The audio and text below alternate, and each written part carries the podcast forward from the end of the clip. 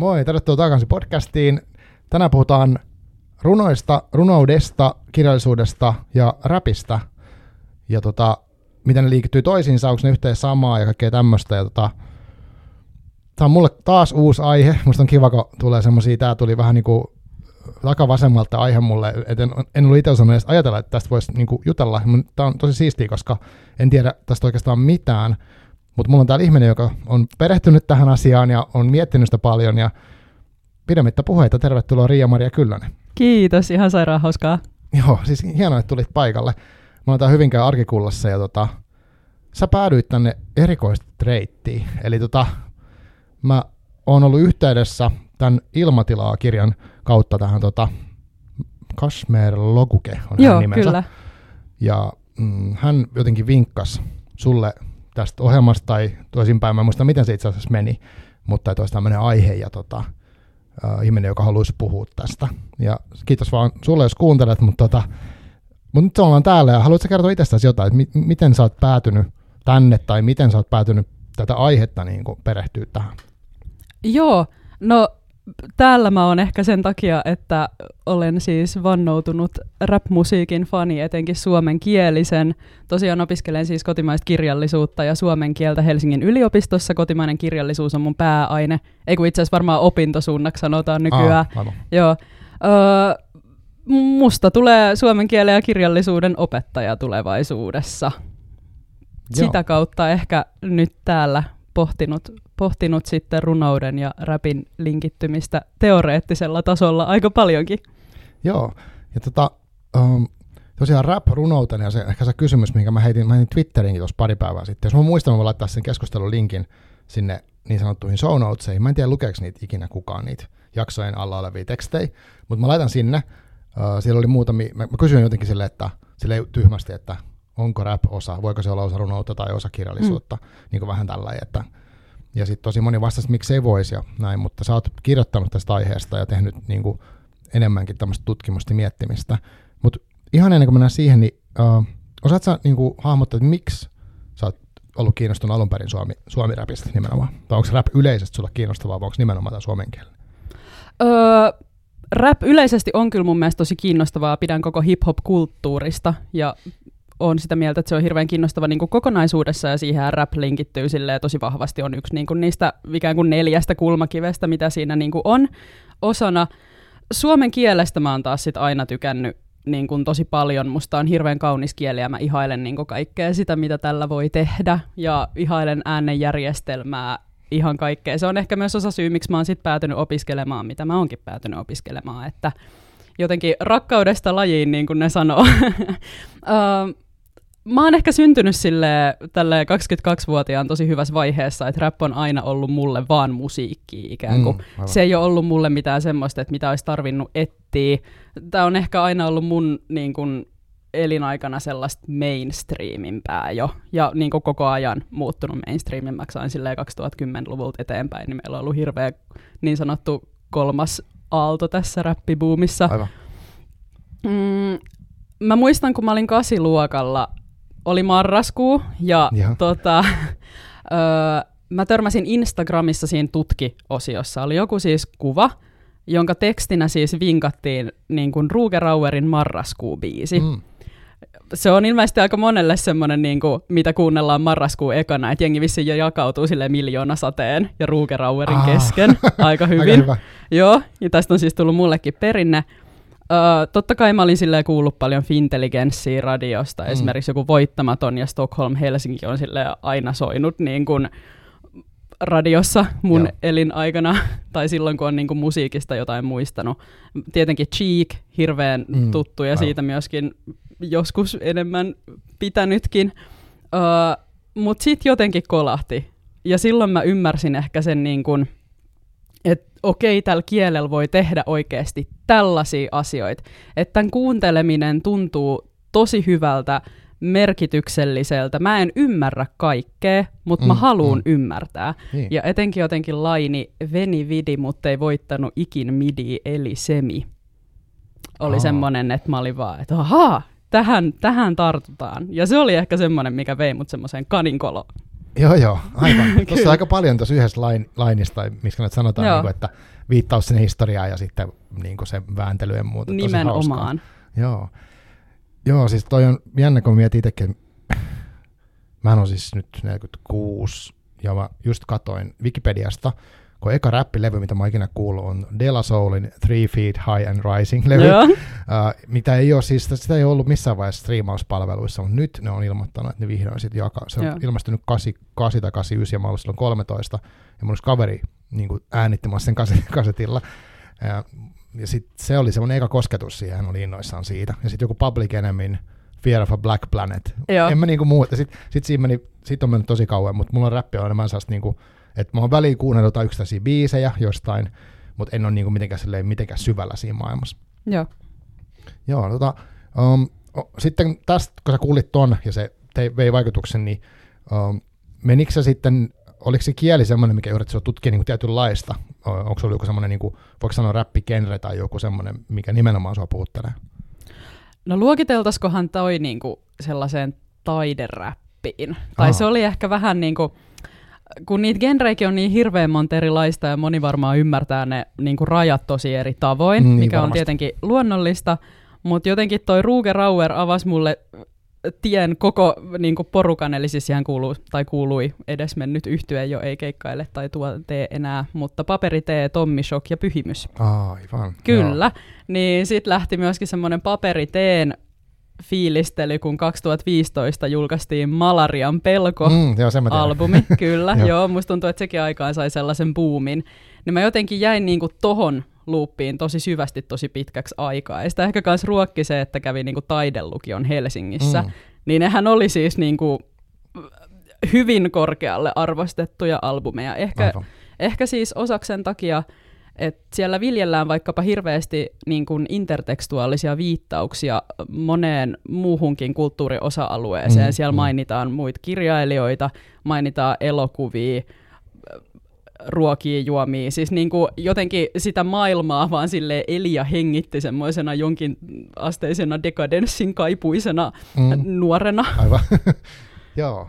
Joo, mä niin saan kiinni nyt, uh, siis mä muistan paperiteen, kun se tuli, Joo. ja mä muistan semmosia jotain, mä en muista milloin se ilmestyi, mutta oli tämmönen, vissiin alun perin läpällä tehty bändi, olikohan se nyt te, joku lähiörotatti, siis tää, mikä se on? Su- Jo SMC. SMC. Hood Rats, joo, niitä Joo. tuli se yksi biisi, mikä oli silloin, pyöri paljon ja sitten niitä on tullut paljon muutakin, niin siinä oli kans jotain semmoista hauskaa. Joo. Mutta sitten toi tommonen runnollisempi puoli, niin se on ollut mulle niin jotenkin vähän siellä piilossa jotenkin, että vaikka mä paperiteen tajusin, ja Joo. niin okei, okay, ymmärsin, että hän tekee sieltä tolleen tosi tekstipainotteisesti, mutta mut sitten muuten niin en ole tiennyt, että se on niin rikas se maailma, että siellä on niin paljon niitä artisteja, jotka tekee, koska tota, sä annoit mulle, oliko kymmenen biisiä suunnilleen niin eri artisteita, mä kuuntelin niitä nyt tässä pari viikkoa, Joo. oon kuunnellut niitä koko aika, niin se on ollut semmoista mulle niin uutta maailmaa, että, että tosi hienoa niin tekstiä. Joo, tota miten, uh, oliko se sitten, missä vaiheessa olet sitten niinku päättänyt, että susta tulee äidinkielen opettaja? Tämä itse asiassa kävi vähän hassusti. Mm, nämä on tämmöisiä niin kuin, välillä elämä tietää paremmin, mihin ihmisen pitää mennä. Öö, mä halusin 17 vuotta lastenlääkäriksi. Mä itse asiassa lukion jälkeen pidin myös välivuoden voidakseni opiskella lääkiksen pääsykokeisiin. Mä oon siis käynyt mm. kaksissa pääsykokeissa. Okay. Ja se oli itse asiassa just se koronavuosi, kun se alkoi, se koko homma. Ja silloin tuli ne etäkokeet ja kaikkea. Aivan. Ja mä tota, sen välivuoden aikana mä tein tosi paljon niinku opesiaisuuksia. Ihan lähinnä vaan siksi, että pidän lasten kanssa ja nuorten kanssa työskentelemisestä ja mä tarttin rahaa, jotta mä voin asua Mm, ja aivan. elää ja keskittyä sitten muuten siihen niinku pääsykoeopiskeluun. Sitten mä en tiedä mitä tapahtui, mutta mä laitoin yhteishaun viimeiseksi, siis valinnaksi Helsingin yliopiston Mm. kotimaisten kielten ja kirjallisuuksien kandiohjelman. Ja mä olin siis tykästynyt siihen opettamiseen tosi paljon. Mä oon aina rakastanut kirjallisuutta ja suomen kieltä, ollut kaikessa näihin liittyvissä asioissa tosi hyvä, mutta jotenkin ajatellut silleen, että tämä on mulle harrastus, intohimo, tästä ei tehdä ammattia. Aivan, just näin. Mä olin jotenkin vähän jumissa siinä lääkispuuhassa. No, sit lääkikset ei ottanut minua sisäänsä. Helsingin yliopisto otti. Heinäkuussa oli pieni identiteettikriisin paikka, että mitäs nyt tekee, että otanko ton, menetänkö Mm. ensikertalaisuuskiintiön. Aivan niin joo. päätin ottaa vastaan, hetkeäkään en ole katunut ja tuntuu, että on täysin omalla polulla. Wow. Joo, oli tosi kiinnostavaa, kun sä uh, laitettiin viesti, jos ennen kuin tuut, yleensä aina vieraiden kanssa siis sovitaan vaan, että mistä puhutaan tai mikä on, niin kuin millä kulmalla ja tälleen. Niin tota, se oli musta tosi kiehtovaa, kun sä sanoit että sä niin kuin, tavallaan tämä rap liittyy siihenkin silleen, että sä haluaisit jotenkin niin kuin, uh, laajentaa ehkä sitä kirjallisuuden maailmaa silleen, että rap on osa sitä kirjallisuutta jotenkin näin. Miten sä sen, mitä sä siitä ajattelet? Sitten kun sä oot opettaja tavallaan, niin sit sä pystyt tuomaan sitäkin puolta ehkä siihen kirjallisuuden opettamiseen tai, tai suomen kielen opettamiseen. Joo, siis mun mielestä toi liittyy ihan molempiin. Ja itse asiassa tähän liittyy myös sanat haltuun hanke hyvin vahvasti. Joo. Kyllä. Heillä on esimerkiksi siis tästä koko hommasta ihan opettajan opas tehtynä, mm. että miten käyttää niin kuin rap-tekstejä niin kuin analysoinnin opettamiseen tai muuten. Ja mä oon tosi iloinen, että joku on tehnyt ton jo. Mun ei esimerkiksi tulevaisuudessa tarvi. Aivan. Kun katsoo sieltä vähän vinkkiviitosia, mm. soveltaa oman osaamisen ki- mielenkiinnon kohteiden mun tulevien oppilaiden mukaan mm. tota hommaa. Aivan. Ihanaa. Öö, no, mä haluaisin tuoda esiin sitä, että tämä voi esimerkiksi olla yksi runouden muoto. Mä kysyin seiskaluokkalaisilta, joo, silloin käydään läpi kirjallisuuden päälajit. Kysyin, että mitä teille tulee runoudesta mieleen. Mä sain mm. kaksi vastausta, jota jengi sit peesas. Ensimmäinen oli Kalevala. Aivan. Toinen oli vanhaa ja vaikeeta tekstiä. Mm, en näin. ymmärrä. Joo. Ja sitten täällä nyö- nyökyteltiin ja oltiin, että joo, jep, sama, sama. Tämä lähtötaso on niinku tässä. Mutta sitten kun meillä on jotain tämmöistä, joka on nuorille tosi paljon tutumpaa, tämähän on siis hirveä määrä jengiä kuuntelee räppiä, ja nuorethan lähtökohtaisesti on sille napit korvis koko ajan. Mhm. Musiikki on niille tosi Kyllä. tuttu. Öö, aiheet on sellaisia, joita nuoriso elää, riippuen ehkä vähän sille ikäluokasta, mutta siellä on tosi paljon vaan tutumpaa matskua. Et jotenkin, mulla menee jotenkin aivot ihan sekaisin, kun mä yritän ajatella ja jäsennellä kaikki näitä mun ajatuksia, kun mun Mm. mielestä tämä linkittyy niin silleen kaikkeen. Tästä Mm. olisi niin paljon hyötyä tästä, että tajuttaisi ottaa noin niinku aineistona paremmin esiin. Et ihan jo toi, että jos jonkun saisi innostumaan vaikka runoudesta tai kirjallisuudesta tätä kautta, että hei, kun Mm, se, ei, se ei välttämättä ole sitä, että lämätään sulle eteen joku Runeberin teksti. Aivan. Sehän olisi ihan kauhistus. Se oli kauhistus mulle yliopistossakin. Niinpä. siis huh huh oikeasti. Mm. Mutta sen lisäksi niin jotenkin sitä, että hei, että tämmöiset tarinat, jotka on mulle kanssa tuttui, tai vaikka mun elämää, on myös arvokkaita täällä koulumaailmassa, joka on siis niin kuin instituutiona toisille ehkä vähän semmoinen niin kuin Mm. vastenmielinen tai Aivan. muuta. Se tuo mun mielestä opettajan ja oppilaat tosi paljon lähemmäksi toisiaan, tai on ainakin mahdollisuus tuoda. Mm. Mm, ja jotenkin kun puhutaan koko ajan siitä lukutaidosta ja Niinpä. sen heikkenemisestä, ei, nyt, ei nyt lähetä tähän huolipuheeseen, sitä on ihan liikaa, mutta mun mielestä tämä olisi jotenkin ehkä myös väylää siihen, että kun ei meillä ole silleen niin kuin tulkitsemisen tai ymmärtämisen kannalta mitenkään, meillä on tosi taitavia nuoria, Mm. niin Kyllä. jos vaikka edes semmoinen yksi onnistumisen kokemus siitä, että hei, mähän osaan tulkita ja mä osaan ymmärtää, mä niin kun osaan muodostaa tästä oman kokonaisuuden, Mm. mm. näkemyksen, esittää sen muille, että Aivan. mitä mieltä mä oon.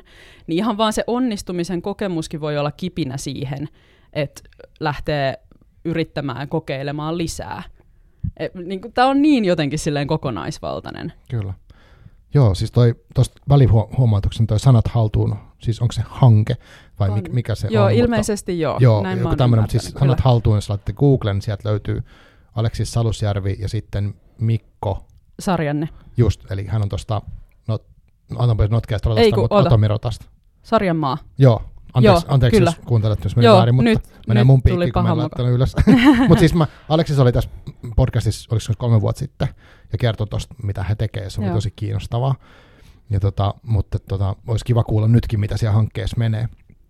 Mutta joo, tota, su, su, mutta sulla on niinku, tavallaan hieno tavoite mun mielestä tossa, että kun sä oot jo nyt sä, niinku, tavallaan tiedät, mihin ammattiin sä oot ikään kuin menossa, ja että on niinku, tämmöistä, voiko sanoa missioksi, mutta sellaiset, että haluat niinku, laajentaa sitä kenttää tai Mm.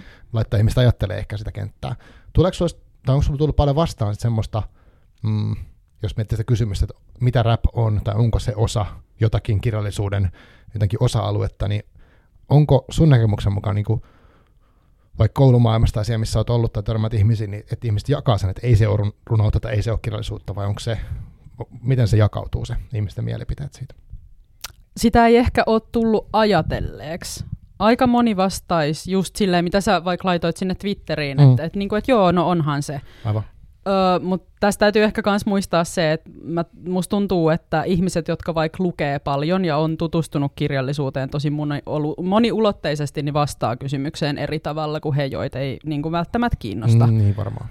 Öö, Mutta ehkä yleisin on ollut se, että ei ole tullut ajatelleeksi, että tämäkin on niin kuin, laskettavissa osaksi. Niin just, aivan. Joo, siis en mäkään sitä ollut sillä tavalla miettinyt. Et meillä on ollut täällä Arikulassakin semmoista niinku lavarunoutta, hmm. ja sitten mä oon ollut, ollaan oltu katsoa siis joskus niinku lavarunouskisoja ja kaikkea tämmöistä, niin siellä joskus mulla on tullut mieleen se esitystavasta, että toihan on niinku räppiä, jossa on ollut vaikka semmoinen ehkä jotenkin rytmikäs poliento siinä hen- henkilön niin esiintymisessä, Joo, mutta sitten siinä ei vaan sitä musiikkia tai biittiä tai jotain taustalla, mutta että se voisi olla ikään kuin. Niin mä oon miettinyt sitä, että mitä se, mikä se niin kuin ero sit on, että mikä on rap, mikä on runous. Miten se sun mielestä menee? Tai siis on, se raja vetäminen on aika tyhmää, mutta onko rap niin kuin sellaista, missä on kuitenkin se musiikki osana, jos niin kuin rautalangasta pitää mulle vääntää?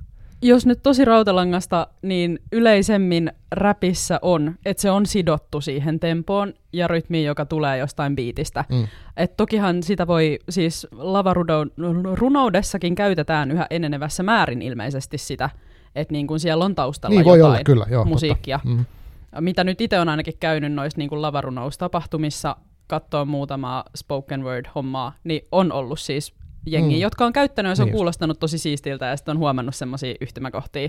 Mutta nehän on siis aina kulkenut tosi tosi käsikädessä niin kuin se historia, että siellä on ollut risteemiä niin kuin lavarunouden ja rapin kehityksessä silleen 70-luvulta asti. Niin just, aivan. Tota, ihan tämmöisen historian niin mit, mitä niin kuin se rap alun perin. Joku laittoi sen Twitter-keskustelun, sen lyhenteenkin, mistä se on tullut. Ne sanat, mä en muista enää, mikä se on. Laittako joku sinne sen rhythmically uh, accented poetry. Joku tämmöinen. Joo. No ilmeisesti toi siis, mitä on lukenut, niin on ilmeisesti väärin tai okay, niin kuin no niin, virheellinen, vaikka, tota, vaikka toi on ollut ilmeisesti jossain Suomen Trivial Pursuit kysymyksessäkin. Ne on varmaan tämmöisiä, mitkä helposti, että no, näin se menee ja sitten se vaan, joo. Joo, mutta musta, musta toi on hirveän osuva. Mua harmittaa, jos toi niinku on. Siis itse, mun mielestä tota, onkohan, joo, Palefacein 13 kertaa kovempi räppärin käsikirja taitaa mm. jopa itse asiassa melkein alkaa näillä sanoilla, jossa kumotaan just tämä kyseinen Aa, väite. Kannattaa lukea ehdottomasti tämä kirja, siellä on hirveän Sano, paljon. Se nimi oli? 13 kertaa kovempi räppärin käsikirja, se on okay. siis Palefacein. Joo. Karri kirjoittanut oikein hienon teoksen. Siellä on tosi paljon siis niin kuin ihan kaikesta rytmistä jo hirveä Joo. määrä semmoista niin kuin opetustavaraa. Että voit oikeasti, mm. jos kaipaat teoreettista semmoista opiskelumatskua oikeasti, okay. niin sieltä löytyy, että miten rakennetaan vaikka riimei Joo. tai tuplariimei tai mikä ei välttämättä toimi niin hyvin. Okay, Siellä on hirveä joo. määrä artistia omia kokemuksia ja kaikkea, mutta mm. Mutta joo, siis alun perinhän se tarkoittaa niin kuin englanniksi ihan vaan jotain sellaista niin kuin näpäytystä tai semmoista terävää iskua tai niin kuin jotain mm. tämmöistä. Mutta tosiaan siis on muodostunut niin kuin No alussa tämä on hip-hop-kulttuurin muut osa-alueet on oikeastaan muodostunut ensin. Joo, kerro, Et, kerro niistä vaan kaikki. Okei, okay, no niin. Lyhyesti, ei ole kaikkea. Joo, lyhyt, lyhyt historiikki, mitä nyt sille itsekään kartalla on asiasta. Joo. Mutta ensin on ollut siis tosiaan DJt tuonut Jamaikalta maahanmuuttajat tota, soundin mm. jenkkeihin. On ruvettu tekemään hankalampia biittejä, on tullut break it beatit, eli break it down beatit, messi, breakdown, tullut tästä. Sitten me ollaan tarvittu messiin myös MCt, jotka on siis aluksi vähän niin kuin hostannut näitä tapahtumia, spiikannut niin DJtä sisään tai muuten vaan heittänyt välispiikkiä, koska ne DJt ei ole enää siinä niin kuin monimutkaisessa mm. puuhassaan ehtineet, kyenneet siihen, Aivan. ja jat- jatkuvasti läpän heitto on ikään kuin pidentynyt, niin mm. enää ei ole ollut sellaisia yksittäisiä one-linereita, vaan on sitten tullut jo niin kuin pidempää läppää, että ihan säkeistöjen verran. Aivan. Öö, no sitten, että miten niin kuin lavarunous ja rap linkittyy yhteen, niin tota, 60-luvun lopulla Losis muistaakseni joo, nousi semmoinen lavarunousryhmä kuin The What's Prophets. Ja 71 he julkaisivat sellaisen albumin kuin Rapping Black in a White World. Ja Mm. tässä on siis käytetty rap-verbiä sen nykyisessä silleen, merkityksessä Aha, ekaa, ekaa kertaa. 71, niin se. Joo, 71. Tämä löytyy Spotifysta tämä albumi, jota on ihan sairaan makea. Eli siis käytännössä spoken wordia, jota on siis myös höystetty, niin siellä on muun muassa pianon soittoa, kauniita lauluosuuksia. Aivan, Aivan. sairaan upea, suosittelen kaikkia kuuntelee. Aa, toi pitäisi varmaan kuunnella. Joo. Joo, kyllä, kertoo siis, tai no, raphän on muodostunut ikään kuin tarpeesta kuvata vaikka poliisiväkivaltaa, rotuerottelua, valkoisia valtarakenteita. Niin toi on just sitä silleen ytimessään. Joo. Se on tosi upea ja vaikuttava, menee kylmikset. Okei. Siis toi on, joo, pitää laittaa toikin ylös ja laittaa kuunteluun, koska niin kuin, en mä tuommoisesta tiennyt, että, että tosiaan niin kuin, mielenkiintoista. Ja, sit, Joo. ja, ja siitä sitten tuli se, tavallaan se sana on tullut tässä albumista. No se on ollut niin kuin ensimmäinen kerta, kun Mm. nykyisessä merkityksessä sitä sanaa on käytetty tiettävästi. Aivan. Kyllä, joo. Ja sitten Joo. on ollut silleen, Jenkeissä on ollut hirveästi tilaa muotoutua. Et se on Mm. mm. niin kuin siellä, tästä itse asiassa koko niin hip-hop-sukupolven silleen, synnystä tai ylipäätään hip-hopin tota, tästä ö, kulttuurin synnystä Jeff Chang on kirjoittanut kirjan nimeltä Can't Stop, Won't Stop. Se on semmoinen yllättävän paksukin Mhm. opus, mutta jos niinku oikeasti kiinnostaa lukea ihan pienimpiäkin yksityiskohtia, Joo. tai no ei siellä nyt varmaan pienimpiä ole, mutta Mm. oikeasti tarkasti hip-hop tota, ö, kulttuurin synnystä, niin suosittelen teosta. Joo. Mä laitan ylös nämä kaikki, koska musta on kiva sitten, jos joku haluaa oikeasti perehtyä, niin pääsee sitten niin kuin, omia tutkimuksia tekemään. Joo, hauskaa. Tota, on, onko sul, uh, nyt tässä, niin kuin, ennen kuin mennään tulkinta-asiaan, mua se kiinnostaa myös, mutta että uh, mm, osaatko niin kuin, kuvailla, että mikä tuossa uh, hip-hop-kulttuurissa laajemmin sua niin kuin, henkilökohtaisesti viehättää? Hmm, jonkinlainen semmoinen rajoja rikkova meininki. Siellä on hirveä määrä rohkeutta, ihmiset uskaltaa olla ja tehdä, ja siellä on jotenkin niin vahvasti läsnä semmoinen aitouskulttuuri. Ei välttämättä sille diskri- diskriminoidakseen sitä, että kuka saa tehdä, vaan enemmänkin Mm. silleen aitona itselleen. Että tekee sitä, mikä on itselle tärkeää. Joo, varmaan se. Kyllä. Joo, joo hyvä vastaus. Joo, siis se on silleen kiinnostavaa, koska tavallaan kun tulee ulkopuolisena, niin mä ehkä näen, että okei, voi olla hienoja biisejä tai jotain, ja niin kuin vaikka breakdance tai semmoista, mikä on niin kuin makeen näköistä, mutta sitten kun on semmoinen, joka on enemmän sisällä, että mikä, se, mikä vetää siinä puoleensa, niin se on mielenkiintoista kuulla. Joo. Tota, mm, ja sitten tota, räppistä, niin semmoinen ehkä, mikä, niin jos mäkin ajattelen räppiä, niin mulla tulee kaiken näköisiä asioita mieleen, Mm. ja jotkut on semmoisia niin kuin, positiivisia asioita, jotkut on negatiivisia. Vähän semmoisia ehkä, niin kuin, voi olla jotain stereotypioita. Että vaikka voisi olla, että semmoinen, että joo, räppi on vaan jotain bileen musaa, tai että, tai että sitten ö, teemat on tietynlaisia esimerkiksi. Mm. Voisin ajatella. On paljon seksistä läppää tai pelkästään ammutaan pyssyillä, niin kuin näin. Mutta sehän ei ihan koko totuus. Minkälaisia ennakkoluuloja sä oot törmännyt niin räppiin liittyen?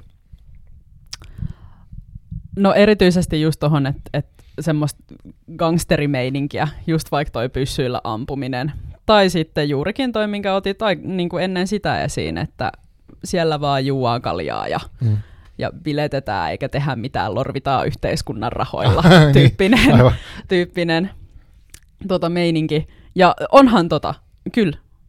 Mutta jotenkin musta tuntuu arvokkaalta ja tärkeältä muistaa ne tarinat niidenkin takana. Silläkin on joku merkitys, että miksi sitä musaa tehdään. Mm. Nekin on joidenkin tarinoita, jotka on tärkeää tull, niin saada kuuluviin, koska ne ei välttämättä muualla kuulu. Aivan. Joo. Niinpä. Ja tota, tässä mä siis on tosiaan, olin, mitähän mä olin, pieni, silloin kun, pieni ja pieni, mutta siis Ysärillä, kun oli nämä mellakat siellä Los Angelesissa, mistä on kirjoitettu kirjoja ja näin, ja sitten tota, se oli semmoinen, mä muistan, mä olin, mä en muista mistä mä sain sen, mutta silloin toi Ice-T, olikohan se silloin, kun hän julkaisi sen levyn, sen Cup Killer, siis se oli tota, Mm. Body Countin sillä, sillä bändillä, niin kuin sellainen vanha räppäri, mutta siis se oli mulle jotenkin vaikuttavaa myöhemmin, kun mä oon sitä miettinyt, että miten se niin kuin puhu ikään kuin just sitä poliisiväkivaltaa vastaan. Ja sitten nyt kun on seurannut tavallaan sitä kaikkea, mitä, mitä on edelleen menossa siellä, siellä niin kuin, että tavallaan se tilanne jatkuu, ja jotenkin kauhealta, kauhealta näyttää myös se, että poliisiväkivalta on niin kuin yleistymässä myös niin kuin meillä, mm. tai tälleen, niin kuin, se, että ne puhuu kuitenkin jostain arje, jonkun arjesta. Se on sitä eri asia, että onko se niin kuin just mun arkea, mutta silti, että mä voin niin kuin, tavallaan seurata etäältä sitä. Että se, se teki niin vaikutuksen, vaikkakin mulle kosketuspintaa sinänsä siihen. Joo, mä tavoitan ton. Öö, sepä se, ja sitten jotenkin toikin musta liittyy siihen, että kun aina puhutaan siitä, että, että lukemisella tota, voidaan niin kuin empatiakykyä mm. nostaa esiin ja kasvattaa. Ja sitten kun miettii, että no loppujen lopuksi kuinka erilaisia tarinoita me saadaan perinteisten fyysisten kirjojen kautta, no on aika erilaisia ja laajenee kenttä koko ajan, mutta ehkä mä sanoisin, että trappi tuo tähän aiheita ja tarinoita, joita ei kyllä käsitellä mm. edelleenkään.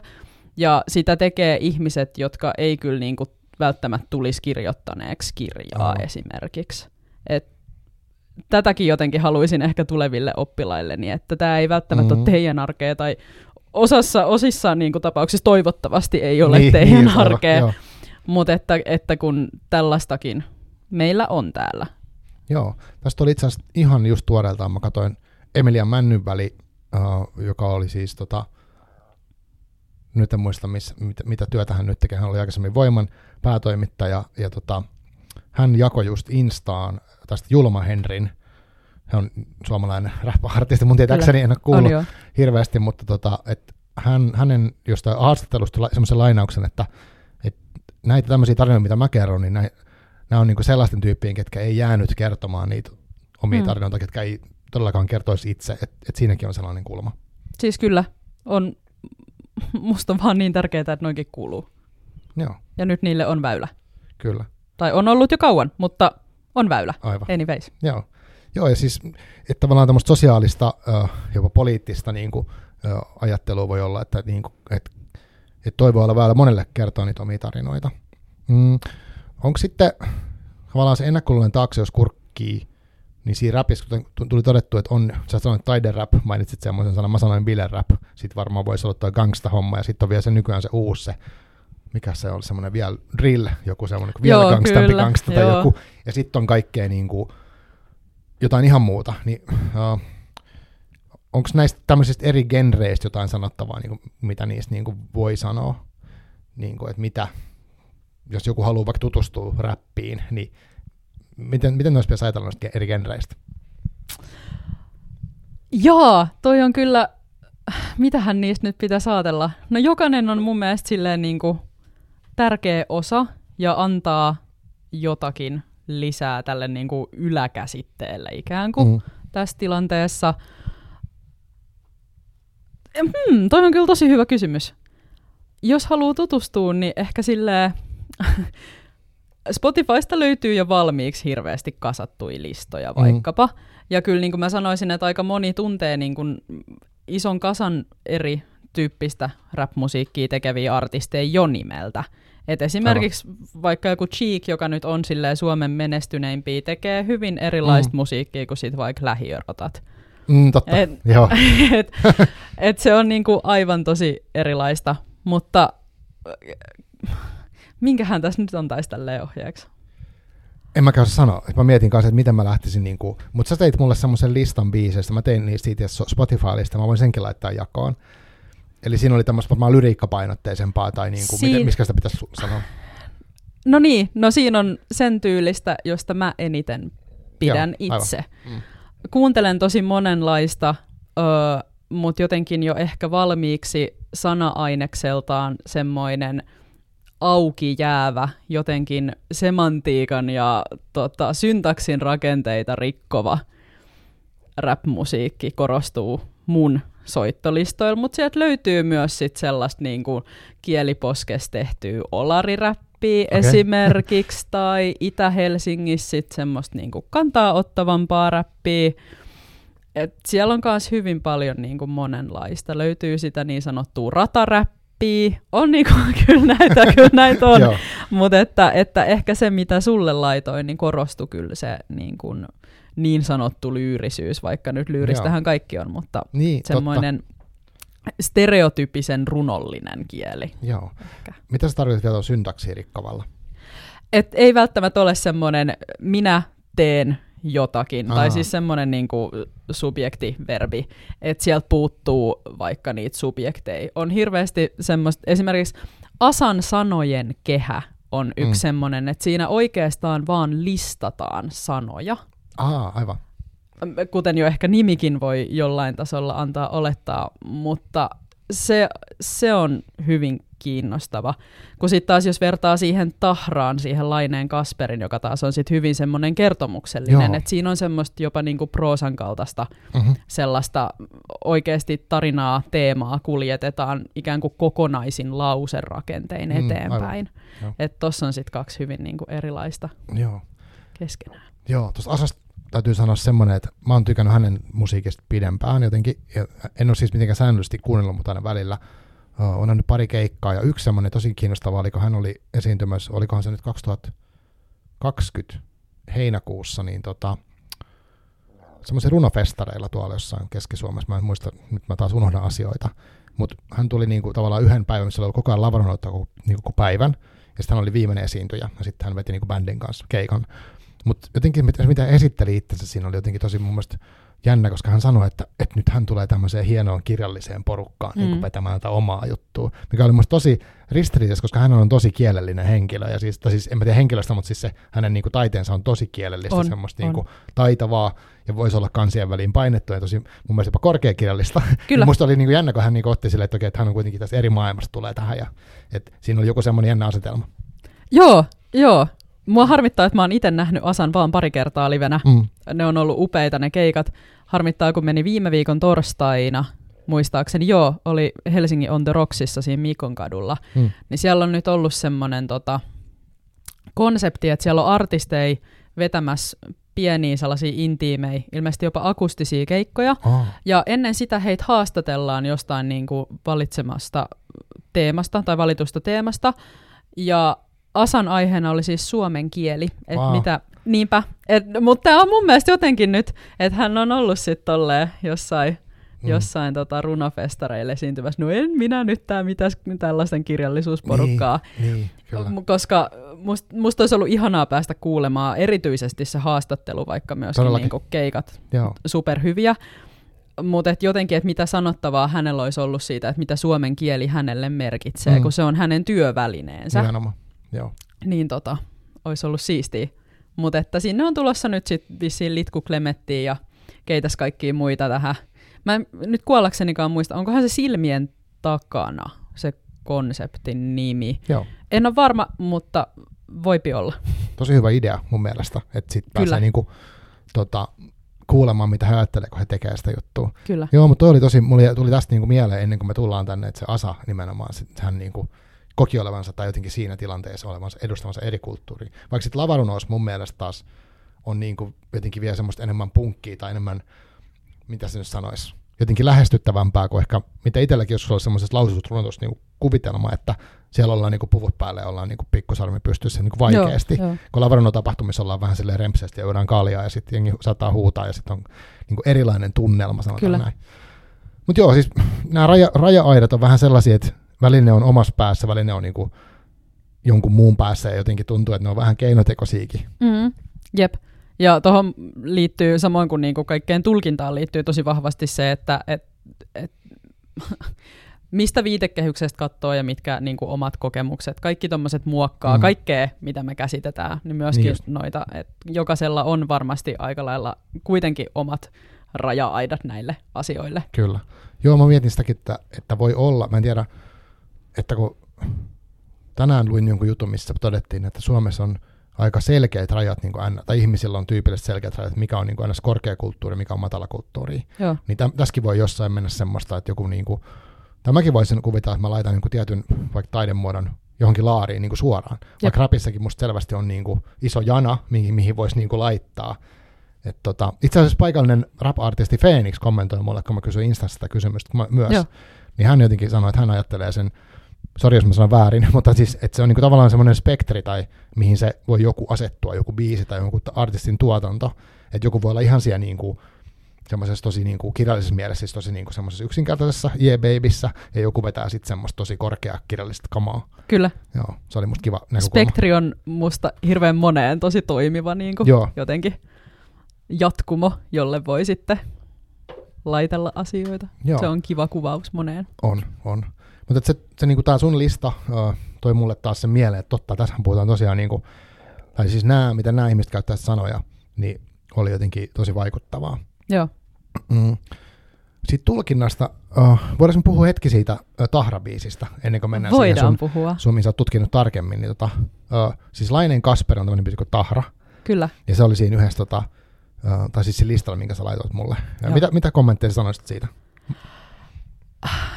No musta, on, niin kuin, musta oli hirveän osuvaa, kun sä sanoit, että hyvin semmoinen absurdi novelli, että tuli mm. se Mm. nenä mieleen. Joo, Ja mä oon ihan samaa mieltä. Sehän siis, Gogolin nenä siis, jos joku... kyllä, joo.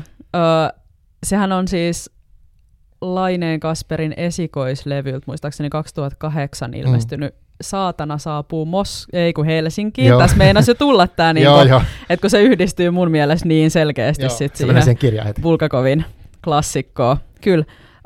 Mun mielestä siinä on siinä biisissäkin nähtävissä, jos on kirjan lukenut, niin samaa tunnelmaa. Se itse asiassa mulle se koko teos kokonaisuus, eli koko albumi, noudattaa mm.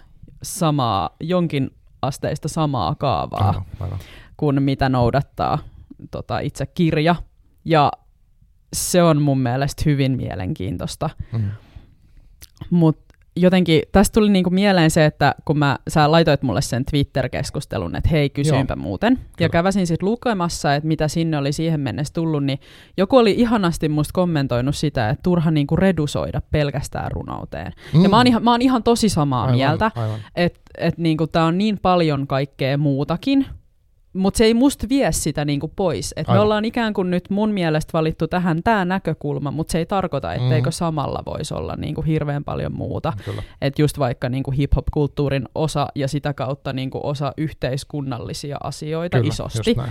Öö, ja sitten siellä oli paljon sitä, että et jotenkin tota, et muukin laululyriikka ja kaikki tämmöinen. Ja siis mä oon ihan samaa mieltä, mutta si- jotenkin niinku, no jos vaikka miettii sitä tahrabiisiä, Mm. niin miten paljon siinä pelataan sillä, että mikä rytmi siinä nimenomaan puheenomaisessa ilmaisussa Mm, kyllä, on. Siinä on kyllä. tosi vahva mun mielestä semmoinen kiireen tuntu. Niin on todellakin. Että ainakin mulle se niinku tuntuu se teksti siltä, että nyt, niinku, nyt on koko ajan jännitteitä ilmassa, että unohtaa vähän hengittää, että mitä tapahtuu, ja tämä on nyt jotenkin tosi kummallista, ja tulee semmoinen hirveän hektinen olo. Joo, totta. Ja mun mielestä tällaisia asioita ei esimerkiksi sit saada niinku ihan kaikella laululyriikalla aikaan, koska sitä semmoista puheen niinku prosodiaa ei pystytä ottamaan niissä huomioon. Ei me saada samanlaisia niinku intonaatioita tai Mm. taukoja sinne Totta. tai just tällaisia niinku hetkellisiä nopeutuksia. Ne ei tule ihan samalla tavalla, kun me lauletaan melodiaa. Niin mun Mm, mielestä tässä mm, Tahra-biisissä se niinku näkyy äärimmäisen hyvin, että mitä sillä saadaan aikaan, että kun se on nimenomaan puheen omasta eikä laulettua. Joo. Joo, se siis mä mietin sitä tekstiä. Siinä on siis tämmöinen joku, niin kuin, se on aika tosiaan villi se, ta, tai tavallaan tarina, mutta siinä kerrotaan niin kuin minä muodossa. Öö, mun mielestä siinä viitataan, mu, mä kuulen siinä, että siinä viitataan niin 90-luvun tai 2000-luvun alkuun, Joo, kyllä. koska siinä heitellään vaikka City-lehteä ja Nokia Communicator, tämmöisiä, ja Batistiini niin kuin pukumerkkejä, Kyllä. kaiken näköisiä niin tuotemerkkejä. Henkilö on niin kuin kahvilassa odottamassa deittiä, ja sitten hänelle tulee tahra pikkutakki, ja sitten sit hän päättääkin lähteä loogisesti vaateliikkeeseen vaihtaa sitä auto, ajaa autolla, tietenkin. eikä jättää sen deitin sinne. Ja näin, mutta jotenkin se, siinä niin luodaan tunnelmaa semmoisen jännälle, että tosi pienillä sanavalinnoilla maalataan se, että tämä henkilö on nyt siellä niin kuin tietyssä paikassa, tietyssä ajassa. Kyllä. Ja hänellä on, hän on tärkeä tyyppi, hänellä on kiire. Ja sitten Kyllä. just se puheennopeus tekee sen, että siinä tulee se tuntuu, että nyt tämä tyyppi, niin kuin, tämä on tosissaan ja tämä, tämä menee tosi vauhdikkaasti. Tämä on- Kyllä, ja se, mihin puhuja tässä kiinnittää huomiota, musta on esimerkiksi ihan huikea se tota, kapitalismia vastustava kundi, jolla on reppu, jossa lukee Adidas. Joo, niinpä. Se on musta ehkä niinku paras, paras läppä siinä biisissä. Mutta se on, se on uskomaton teos. Se on, on niinku mun mielestä ihan sairaan hieno. On. Joo, että se, se, niinku, mä mietin sitä, että sen tekstin, vaikka se lukisi pelkästään, niin se olisi jo hauska tai semmoinen niinku Kyllä. kiinnostava, vaikka niinku, no, pieni mininovelli. Nimenomaan. Mutta nyt tosiaan sanoit, että se musiikki ja siinä on semmoisia taustaääniä, mitkä viittaa ikään kuin siinä tapahtumiin, Kyllä. auton ääniin, siis sellaisia, että se, se on niin kuin hämmentävän jotenkin vaikuttava, yksittäinen ja siis semmoinen hauska, erikoinen. Ja nyt se kannattaa kuunnella, mitä siinä sitten tapahtuu, koska sitten se menee vähän niin kuin eri lailla kuin ehkä odottaisi. Tai en tiedä, mitä siinä voi odottaa tämmöisessä tilanteessa. Joo, mäkään en, mutta, mutta just toi, että et kans, et jos me printattaisiin se teksti vaan paperille, mm. kun tämähän on, niin kuin, eihän, eihän räppiä ole tarkoitettu luettavaksi, vähän niin kuin, no alun perin ei mitään runoutta ole. Se on ollut mm. niin kuin kuultavaa asiaa. Aivan esitettäväksi. Kyllä, Muille, nimenomaan. Että se on kulkenut niin kuin sitä kautta. Öö, niin jotenkin just se, että jos tämän tekstin printtaisi, niin mä lukisin tämän novellina. Joo, sama, jos ne sama. olisi, niin kuin, koska ne on kokonaisia ne lauserakenteet, mä lukisin sen novellin. Ihan menisi mm. niin kuin suvereenisti ohi, jos sen tietäisi, että tämä on nyt tästä. Kyllä. Niin, nämä on niin hassuja juttuja, vitsi.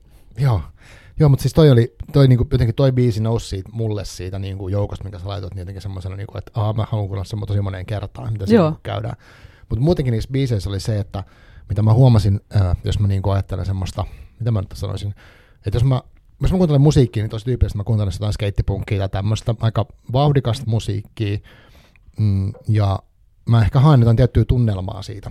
Joo. Ja mulle, mä sanoisin, että mulle sanat on niinku tärkeitä, jotenkin mä tykkään tietää, mitä sanotaan. Kyllä. Uh, mutta, mutta sitten mä en välttämättä jää, niin, mä vaan haluan tunnelmaa ja silleen mä jään niin silleen ehkä miettimään niitä sanoja. Paitsi joissain tapauksissa, mutta nyt näissä oli kaikissa että mä halusin niin kuin tietää. Ja sitten mm. mä huomasin, että kuuntelijakokemus oli erilainen, että mä niin kuin, mulla oli pakko kuunnella se, että mä en tee mitään muuta, että mä kävelen vaikka mä kuuntelen, mitä se menee. Että vähän niin kuin mä lukisin, tiedätkö? Ja tuli semmoinen, että mä luen kirjaa sen tekstin kanssa. Ymmärrätkö, mitä mä yritän? Ymmärrän, ymmärrän, ehdottomasti. Joo, joo. joo mutta et, mutta se oli erilainen te- fiilis kuin se, että mä, jos mä kuulen vaikka JVGn biisin radiosta, niin, kuin, niin sit se on semmoista jee, jee että se, se ehkä niin kuin edustaa semmoista bile-musiikkia. Joo. Joo, kyllä mä niin kuin hahmotan ton. Ja just kun ihmiset on niin kuin erilaisia siinä, että mitä biiseistä kuuntelee. Niin just näin. Et mäkin olen yrittänyt tätä niin kuin räpin, erityisesti suomenkielisen räpin ilosanomaa tuutata. Mulla on paljon niin kuin muusikko-soittaja kavereita mm, nimenomaan, joo. niin he on aina silleen, että hei pysty, kun siinä pitää jotenkin keskittyä siihen, että mitä sanotaan, kun se on niin mm. sanakeskeistä, ja he jää kuuntelemaan sitä niin kuin biittiä tai sitä, että mitä siellä taustalla soi. Ah, aivan. Niin sitten jotenkin musta tuntuu, että on nyt mennyt ihan helmiä sijoille tämä mun niinku niin. haasaus tästä sanotuksista. Mutta joo, tavoitan ton pointin, että just jotain JVGtä kuuntelee sitten ehkä, niinku, mutta mistähän toi tulee? Mä en osaa sanoa. Mä jotenkin varmaan päässäni on tulkinnut, että JVG on pilemusaa ja mä en edes yritä kuunnella sitä. Joo. Niin kuin, vaikka, että mitä ne sanoo. Siis se on vähän sairastakin ehkä. Että mä jotenkin lokeroin sen, että se on poppia, pilemusaa, se soi paljon radiossa, niin mä vaan annan sen tulla ja mennä. Joo. Vaikkakin on mahdollisesti se sanotaan semmoista tosi kiinnostavaa, mitä mä en huomannut. Ja sitten näissä oli heti erilainen asenne, koska sä olit niinku pohjustanut, että nämä on nyt tämmöisiä lyyrisiä. Mm, ja sitten mä kuuntelen totta. niitä sillä intentiolla, että hei, mä haluan niinku tajuta tästä tai jotenkin päästä sisään. Joo. Niin se varmaan vaikutti. Epä, epäilemättä joo, mutta onhan sille joo, no JVG äh, tekee tosi taitavaa musaa, mutta ehkä aiheet on just vähän sellaisia niin kuin jollain tasolla kevyempiä. Kyllä siellä on mm. paljon niin kuin piilomerkityksiä, mitkä menee Aivan. varmasti niin kuin ainakin nuoremmalta yleisöltä ohi. Mm. Ehkä ihan hyvä niin, mutta tota, sitten se ehkä vetoo semmoisena niin ylipäätään haipin nostattajamusana enemmän, koska mm. siihen ei välttämättä kuitenkaan sit jotenkin koe ees tarvetta samalla tavalla keskittyy. Että niin. se on kuitenkin silleen kevyempää. Aivan. Ja semmoisena se on ehkä haluttu pitääkin, en tiedä. Joo, ja sitten mä mietin sitäkin, että uh, mä kuuntelin siis teininä silloin sitä, uh, mikä se on, siis Public Enemy levy, siis Fear of a Black Planet, mm. niin eihän mä niinku silleen niitä sanoista silleen tajunnut. Et mä tiesin, Joo. mä niinku, sen verran oli kellynyt englantia opiskelemaan niinku pari vuotta, että mä suunnilleen ymmärsin ne sanat, mutta se, että et siellä taustalla on semmoinen niinku, uh, liittyen tähän niinku, rasismia ja tämmöiseen niin mm. juttuihin, mistä, mitkä meni varmaan tosi paljon ohi. Mutta mä pystyin kuuntelemaan sillä, että mä tykkäsin niistä rytmeistä, mitä ne lausuu, ja, ja sitten tota, niin kuin siitä musiikista tai tavallaan niistä biiteistä, niistä sampleista, silloin käytin tosi paljon niitä sampleja. Jep. Niin, niin se meni kyllä niinkin, että siinä, ehkä siinä räpisi just hauska, että, että kyllä noitkin biisejä, mitä se mulle laitoit, niin pystyy kuuntelemaan myös niin, että nauttii vaan siitä musiik- niin pelkästä musiikista ja vähän, Joo. että sieltä silloin tällä ottaa jonkun sanan mukaan. Joo, joo, pystyy.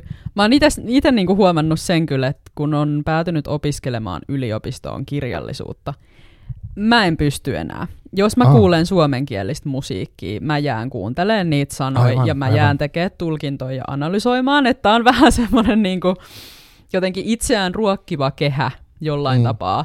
Ja en, no on tästä paljon niinku iloa ja hyötyykin, mutta tämä on välillä myös vähän raskasta, että ei pysty vaan silleen jotenkin niinku putkimoodissa nauttii, vaan sitten tulee heti, että no miksiköhän tässä on käytetty Mm. tällaista persoonamuotoa, kun äsken oli toi toinen, ja kuka tässä kertoo, kenen Aivan. ääni kuuluu, missä on se retorinen minä, kuka se on, mitä tapahtuu, mitä se haluaa. Aivan. Ja jotenkin nämä kelat lähtee niinku saman tien mutkittelee, niin sitten jotenkin, no mulla on aika harjaantunut korva kyllä kuuntelee ja Mm. analysoimaan näitä, mä oon aika nyt vakuuttunut siitä. Aivan.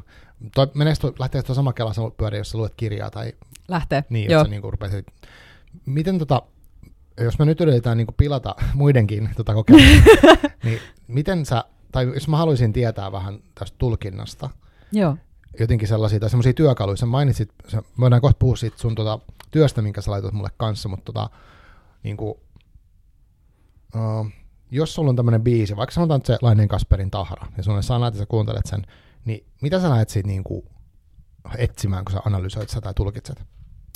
Öö, mä monesti keskityn henkilöhahmoihin, jotka kertoo, tai siihen, että kenen ääni kuuluu. Sielläkin on siis minä-muotoista kerrontaa, Aivan. mutta hän ei missään kohtaa sen enempää ehkä henkilöi itseään.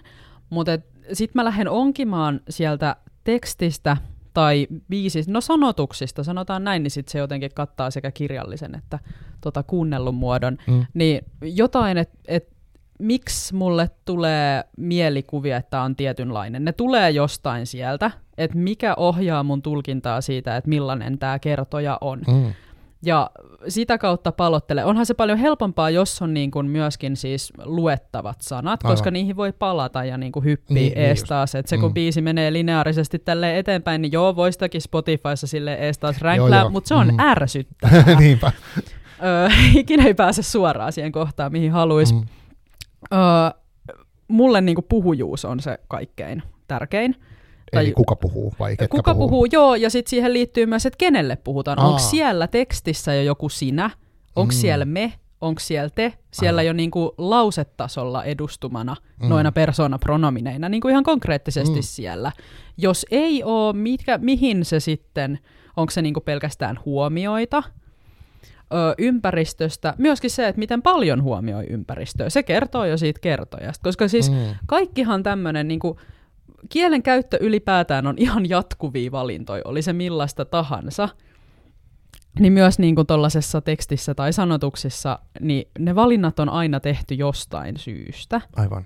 Mitä tällä halutaan viestittää? Se on niin kuin ehkä se tekstin tason tai sen konkreettisen pinnan alla lymyilevä asia, ja se on jotenkin minulle henkilökohtaisesti semmoinen tulkinnan ultimaattinen huippu, että kun Aivan. löydän sieltä sen toisen tason, eli se mitä tällä tekstillä halutaan sanoa, Mm. niin sit se on ikään kuin, ja se ei välttämättä löydy hirveän helposti aina, Niin just, niin just. mutta nämä on mulle sellaisia. Aivan. Eli siis kuka puhuu, kenelle puhuu, mitä ehkä sä pystyt päättelemään siitä kertojasta, Joo, tai kyllä, kertojista, jos nyt on monta, kyllä. Ja sitten, että mitä sitten se kokonaisuus jotenkin tarjoaa. Kyllä, mä tykkään niinku, siis itse tästä niinku puhujuudesta Mm. kovin, mutta siis tokihan intertekstuaalisuus on esimerkiksi toinen hirveän hedelmällinen monesti. Kyllä, että moniäänisyyttä justiinsa. Et, Mm. et, no esimerkiksi se paperiteen malarian pelko, se on vissiin Mm. saanut vähän kritiikkiäkin siitä, että siellä name droppaillaan ja kaikkea. Mutta se on ihan jotenkin tosi mehukas myös. Ja no sit myöskin ihan toi koko levy Saatana saapuu Helsinkiin, Aivan. niin jos on se Bulgakovin teos tuttu, niin Mm. sieltä voi itse kukin yrittää löytää Aivan. niin kuin rakenteellisia yhtäläisyyksiä tai Mm. jopa niin kuin, jotenkin semmoisen pienemmän tason tai semmoisen, että Aivan. onko vaikka jotain samoja termejä käytetty tai Joo. löytyykö sieltä niin kuin mitä kaikkea, jotain motiiveja tai ihan mitä tahansa. Mä tykkään itse tosi paljon siitä, että jos mä bongaan missä tahansa teoksessa niin kuin viittauksen toiseen. Joo, Ja sitten jos mä niin kuin, jotenkin omasta mielestäni tajuan sen, niin mä oon ihan innoissaan. Se selittää, on. Selittää jos vaimolle, hei toi tarkoitti sitä ja tota, sit se on joo joo. Mutta mut se, se, on tosi makea fiilis, kun ta, saa kiinni jostain, että ehkä tarkoitti sitä. kun- Näin. Niin on, ja se on jotenkin, se on ihan loputon suo. Mä tykkään niinku itse tota, miettiä intertekstuaalisuutta räpissä, nimenomaan siis biiseissä samplejen kautta. Aa, Et miksi jotain toista biisiä on tähän sämplätty. Joo. Silläkin saattaa olla jokin merkitys. aivan. Et miksi me oikeasti niinku konkreettisesti kuullaan jotain toista biisiä, Mm. ehkä vähän jollain tasolla niinku modifioitu, muokattuna, nopeutettu, Mm. mm. ihan mitä tahansa, Aivan. mutta siis jollain tasolla vähän on laitettu siihen jotain Niin, omaa. että se ei ole vaan, että siinä on kiva rytmi, vaan se voi Niin. kertoa siitä Kyllä. jostain. Kyllä, Mm. joo, että voiko olla joku yhtäläisyys.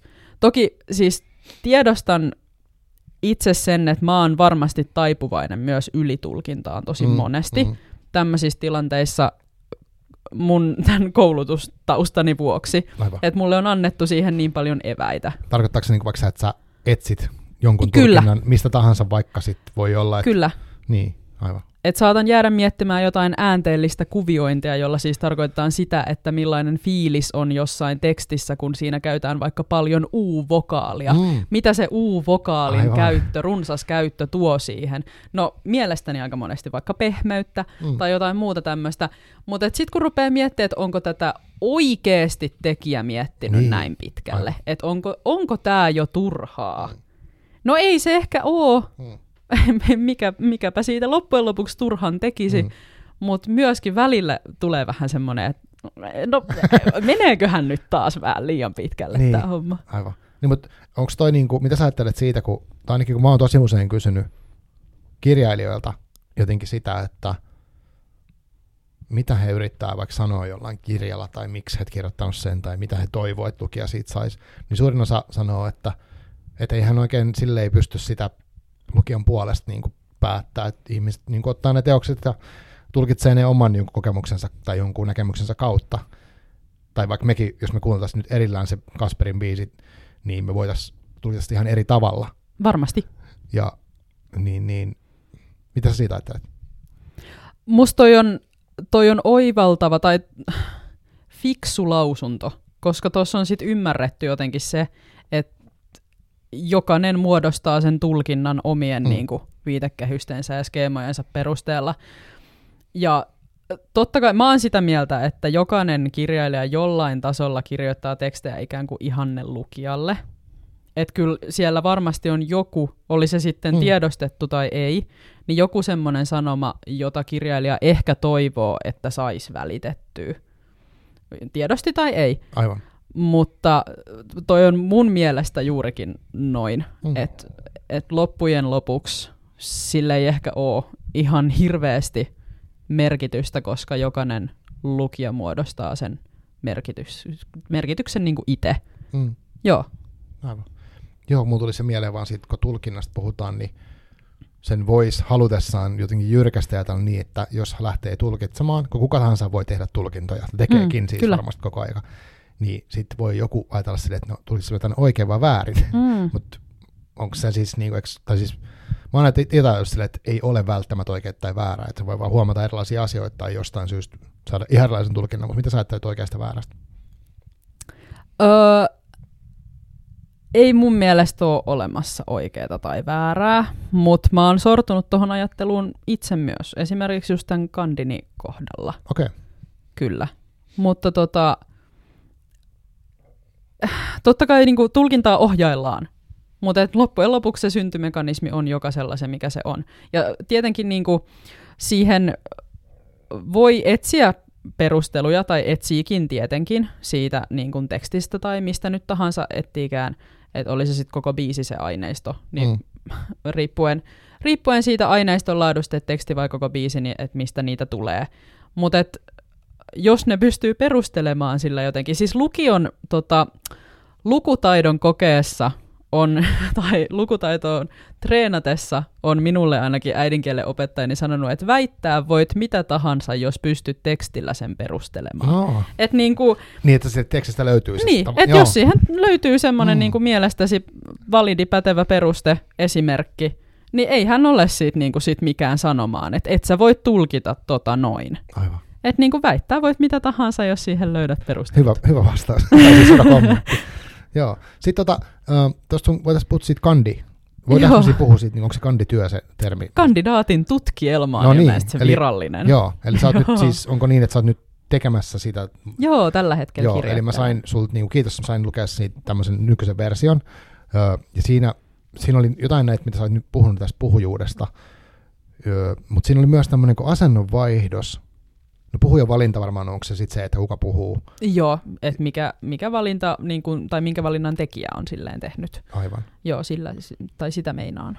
Joo, ja sitten oli asennonvaihdos. Mitä se tarkoittaa?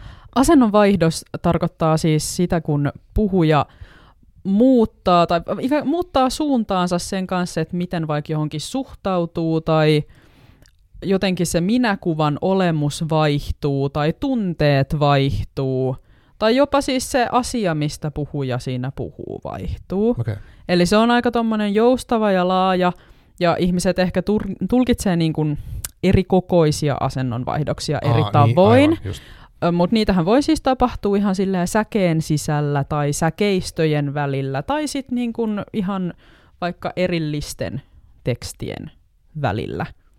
Mutta sitä siis meinataan. Joo. Ja sitten uh, puhuja-asema. Joo, se on jännittävä ja kiva käsite, mutta puhuja-aseman käsitteellä siis tarkoitetaan ö, semmoista no, asemaa, johon voi yleensä erillisiä puhujia jäsentää sille jotenkin samankaltaisten arvojen perusteella. Niitä voi ajatella vähän niin kuin lokerikkoina, että okei, tähän lokerikkoon yksi me pudotetaan asiaan X tällä tavoin suhtautuvat Mm. puhujat, Aivan. lokeroon kaksi taas tällä tavalla, lokeroon kolme tällä tavalla. Ja sehän mm. on Mm. siis jokaisen niin kuin tulkitsijan tai käsitteen käyttäjän vähän niin kuin itse pääteltävissä, että mikä se on se raja, minkä hän vetää siihen, että miten samankaltaisia ne on tai niiden Mm. mm. kuuluu olla. Mm. Mm, aivan. Mutta asennoitumisten lisäksi voi olla myös niin kuin muita tällaisia määrittäviä tekijöitä näillä puhuja-asemilla. Mutta asennoituminen lienee semmoinen ehkä yleisin, mitä tekstistä voisit silleen kivasti bongata. Aivan. Mutta yleensä siis käytetään eri puhujien niin Joo. kun, lokeroimiseen. Tämä on tosi kiinnostavaa. Siis, eli periaatteessa kun kuuntelee mitä tahansa biisiä, olisi nyt tässä tapauksessa kuuntellaan suomi-räppiä, mutta voisi olla mikä tahansa muu biisi, niin voisi lähteä miettimään, että kuka puhuu, just kenelle puhuu ja mikä, mitä siinä voidaan päätellä. Joo, Niin se, se on niin kiva semmoinen niin kuin harjoitus, mitä voi päässään tehdä, jos kuuntelee jotain. Kyllä. Mulla tuli heti, heti mieleen taas se, se SMC Hoodratsin se eka biisi, vitsi kun mä muistan sen nimeä, se missä videossa ne niin kuin potkii se jossain talon katolla ja, ja sitten siinä on monta, siinä on niin kuin nimenomaan vitsi, mikähän se on se eka? Siis se pitäisi niinku tietää, koska se on semmoista yleis tavallaan. Se- niin, niinpä, se joku just, että kumpi näistä on se ensimmäinen. Oh. Että onko lähiörotatskuja Oh, vai ei, se ei ole sitä ennen vielä. Nuggetti, se Jo, niinku, Joku semmonen, joo, mutta kun siinä oli niinku, siinä on niitä hahmoja, että siinä Joo. on se joku prinssi ja sitten siinä on eräkoira ja sitten siinä on kyllä, se yksi niitä tyyppi. on monta. Niin siinä on tavallaan niinku jo, ne on tavallaan eri puhujia ja sitten ne niinku kertoo sitä omaa tarinaa ja sitten voi päätellä mistä kaupunginosasta ne on ja kaikkea tämmöistä. Se on niinku silleen tosi tarinallinen biisi. Kyllä, ja kollekti, no siis Northside Nuggetissa Mm. mm. räpätään just, mutta toisaalta koko niin kuin, kokoonpano tai kollektiivi on ikään kuin osa tätä lähiöräppiskeneä ja muutenkin Mm, mm, tämmöinen niin aivan. kuin jotenkin kotiseutuidentiteetti korostuu niin kuin räpissä tosi vahvasti. Aivan. Mutta joo, siellä pystyy, ja sitten kun rap ylipäätään on niin jotenkin puhujakeskeinen, siihen kuuluu Mm. mm. vahvasti se, että puhutaan niin kuin minä. Aivan. On myös, on myös tekijöitä, jotka havainnoi ympäristöään jotenkin puhujan häivyttäen. Esimerkiksi Asal on paljon sellaisia biisejä, joissa Mm. hän ei niin kuin korosta sitä Aivan. yksikön ekaa pronominia siellä tekstin sisällä. Mutta se kuuluu vähän siihen meininkiin, mikä sitten mun mielestä yhdistää äärimmäisen hienosti niin kuin runouden käsitte- käsitteeseen tota, keskeislyyrinen minä.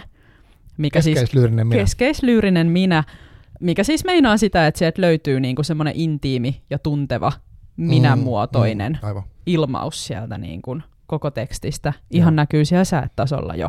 aivan. Ja se on ollut se keskeislyrisyys niinku romantiikan aikaan semmoinen koko lajia oikeastaan aika vahvastikin määrittelevää, että sitä on pidetty niinku ihanteena, että sieltä semmoinen löytys. Niin justiin.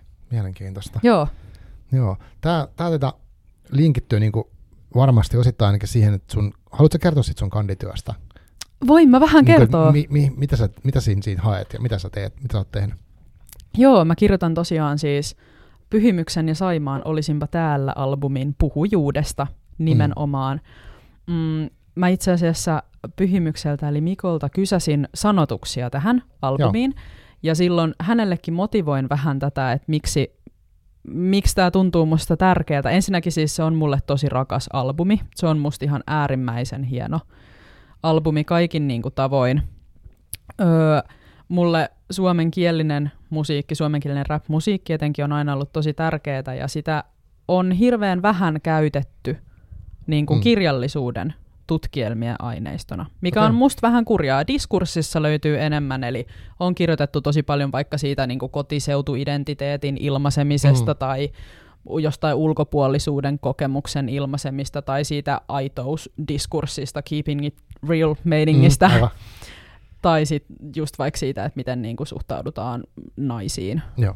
räpissä. Mutta kirjallisuuden tutkimuksen puolella aika vähän. Mulle olisi tärkeää tuoda niin kun lisää tähän aineistoverkkoon, Joo. koska tämä saattaa välillä, tämä meininki olla semmoista klassikkosnobeiluus, tästä saa mm. hirveän helposti sellaista. Aivan. Niin jotenkin se, että on akateemisesti niin kuin tässäkin tutkimus, tai tälläkin tutkimusalueella tosi validi aineisto, Mm. ja tää on niin kuin, tätä voi aivan hyvin käyttää. Mä veikkaan, to, siis musta tuntuu, että se, että kun ei ole tehty just luettavaksi, ei ole niitä sanotuksia saatavilla siinä muodossa, missä Mm. tekijä on ne kirjoittanut, Aivan. koska mistä minä tiedän, jokuhan saattaa rustaa vaikka jonnekin nenäliinan kulmaa, ei sitä niin kuin Totta, saa siinä totta. muodossa enää mihinkään.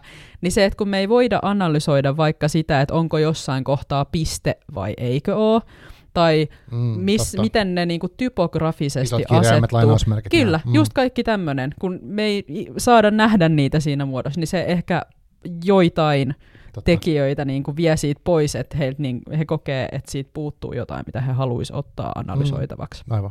Et voi olla, että se pelottaa, mutta et se on mun motiivi. Mä haluaisin jotenkin laajentaa tässä akateemisessakin maailmassa tätä aineistokenttää. Aivan, Se ja nyt kun sä teet sen työn, niin sit se menee sinne virallisiin arkistoihin, eikö vaan, ja sitten se No niin, vaikuttaa. No niin, Jep, paitsi kandit ei kyllä valitettavasti tule esimerkiksi mihinkään luettavaksi Aa, Helsingin yliopistossa, niin mutta ne on siellä. Niin just, Ne on siellä anyways. aivan. Voi sitten gradun väsätä jostain seuraavasta aiheesta. Aivan, joo. Joo, siis Saimaa tosiaan, tämä oli mulle ihan kerta, kun mä kuulin tämän levyn, siis uh, olen kuunnellut sitä nyt muutaman kerran niin kuin putkeen, Joo, uh, mutta mä olin kuullut siis, mä tiesin Saimaan etukäteen, mä olin kuunnellut heiltä sitä Matkamielen ytimeen Kyllä. levyä, mikä on aika instrumentaalipohjainen, siinä on kovereita klassisista suomalaisista biiseistä. Joo. Esimerkiksi Pervers runoilija tuolta Mikko Alatalta ja Ju- Juisa Leskiseltä ja sitten on toi Myrskyluodon Maija. on, se on upea. Siis niin kuin ihan älyttömän, mä en tiedä, miksi se Saimaan musiikkia voisi kuvailla, siis mä en tiedä mihin genreen se menee, se on niin jotenkin iättömän kuulosta, hirveän taitavaa, semmoista niin kuin, en mä osaa sanoa. Mä haluaisin vähän sanoa progerokkiin, mutta Joo. mä en ole ihan nyt varma. Joo, varmaan mutta voi ehkä sanoa. Niin. lähimmäksi. Joo, se sopii. Toivottavasti sopii muillekin. Kyllä. Uh, ja sitten, mutta se oli semmoinen, sit, sit pyhimyksen mä tiesin, olin kuunnellut jotain yksittäisiä biisejä. Mm. Ja jossain vaiheessa tuli niinku se Hermesetas biisi jotenkin. Joo, se, se tuli oli mua se vastaan. sinkku. Mä oon sitä niinku kuunnellut sitä yksittäistä biisiä. Ja mä tykkäsin siitä hirveästi. Tässä on monta vuotta. Tai no monta ja monta. Mutta nyt sitten, kun mä kuuntelin niitä koko levyä ja yksi biisi, siellä on Hermesetas, niin sittenhän se asettuu niinku tavallaan semmoiseen kokonaisuuteen. Kyllä. Joo. Uh, Mutta pitäisikö puhua siitä levystä jotenkin, että miten, mitä sä oot sieltä löytänyt sieltä levystä? Koska nythän me, sä et voi jakaa sitä vieraiden kanssa, voida jakaa sitä kandityötä kaikille. Nyt En pitää joo. kertoa siitä. Joo, vähän, vähän täytyy kertoa. Mä haluaisin antaa tähän sellaisen disclaimerin, että tosiaan mulle se on räppilevy. Se ei kaikille ole, mm. Mm. Koska tämäkin itse asiassa ilmenee, jos sitä Twitter-keskustelua lukee, Joo, jonka pistit. Ja Pyhimys itsekin on sinne kommentoinut ja todennut, ja sanoi itse asiassa mullekin myös mailissa, tai kirjoitti, Mm. Että hän ei koe tätä räppilevynä, Mm. mutta hän ei oikein koe tätä myöskään laululevynä, että Niin. hän ei sit oikein tiedä, mikä tämä on. Mm.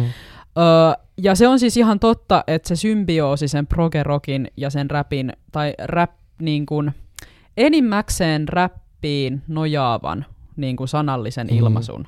Kyllä, Kyllä. Siellä on myös lauluosuuksia ja hienoja sellaisia. On, on, joo. Mutta tota, niin se symbioosi on vahva. Ja mä oon nyt vähän tälle roiston elkein tehnyt sellaisen valinnan, että mä leikkaan sen musiikillisen puolen siitä pois. Minua mm. kiinnostaa se sana-aines, Joo. koska minä olen kirjallisuuden tutkija. Aivan. Tämä tuntuu jotenkin tosi assuut sanoa. Pitäisi lisätä tämä semmoinen harhailevia ja vähän haparoivia ensiaskelia ottava tähän eteen. Mutta mua kiinnostaa se sana-aines, minkä vuoksi olen joutunut rajaamaan tämän Saimaan kauniin soitannan ulos tästä. Mm, kyllä. Öö, ja koska se sana-aines ilmaistaan lähinnä niin kuin rap-muotoisena siinä mm. albumilla, niin mulle se on siksi rap-levy. Joo.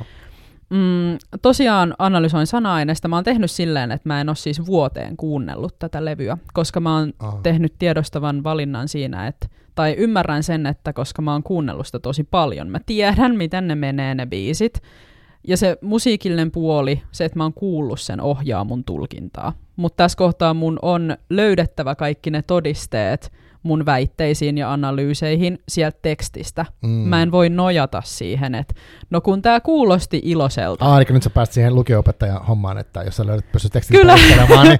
just näin, joo, joo. just näin. Mutta tosiaan puhujuutta analysoin, eli siis käytännössä sitä, että millaisia puhujavalintoja siellä on mm. tehty, ö, kenelle puhutaan, Öö, puhuja-asemia käytän myös.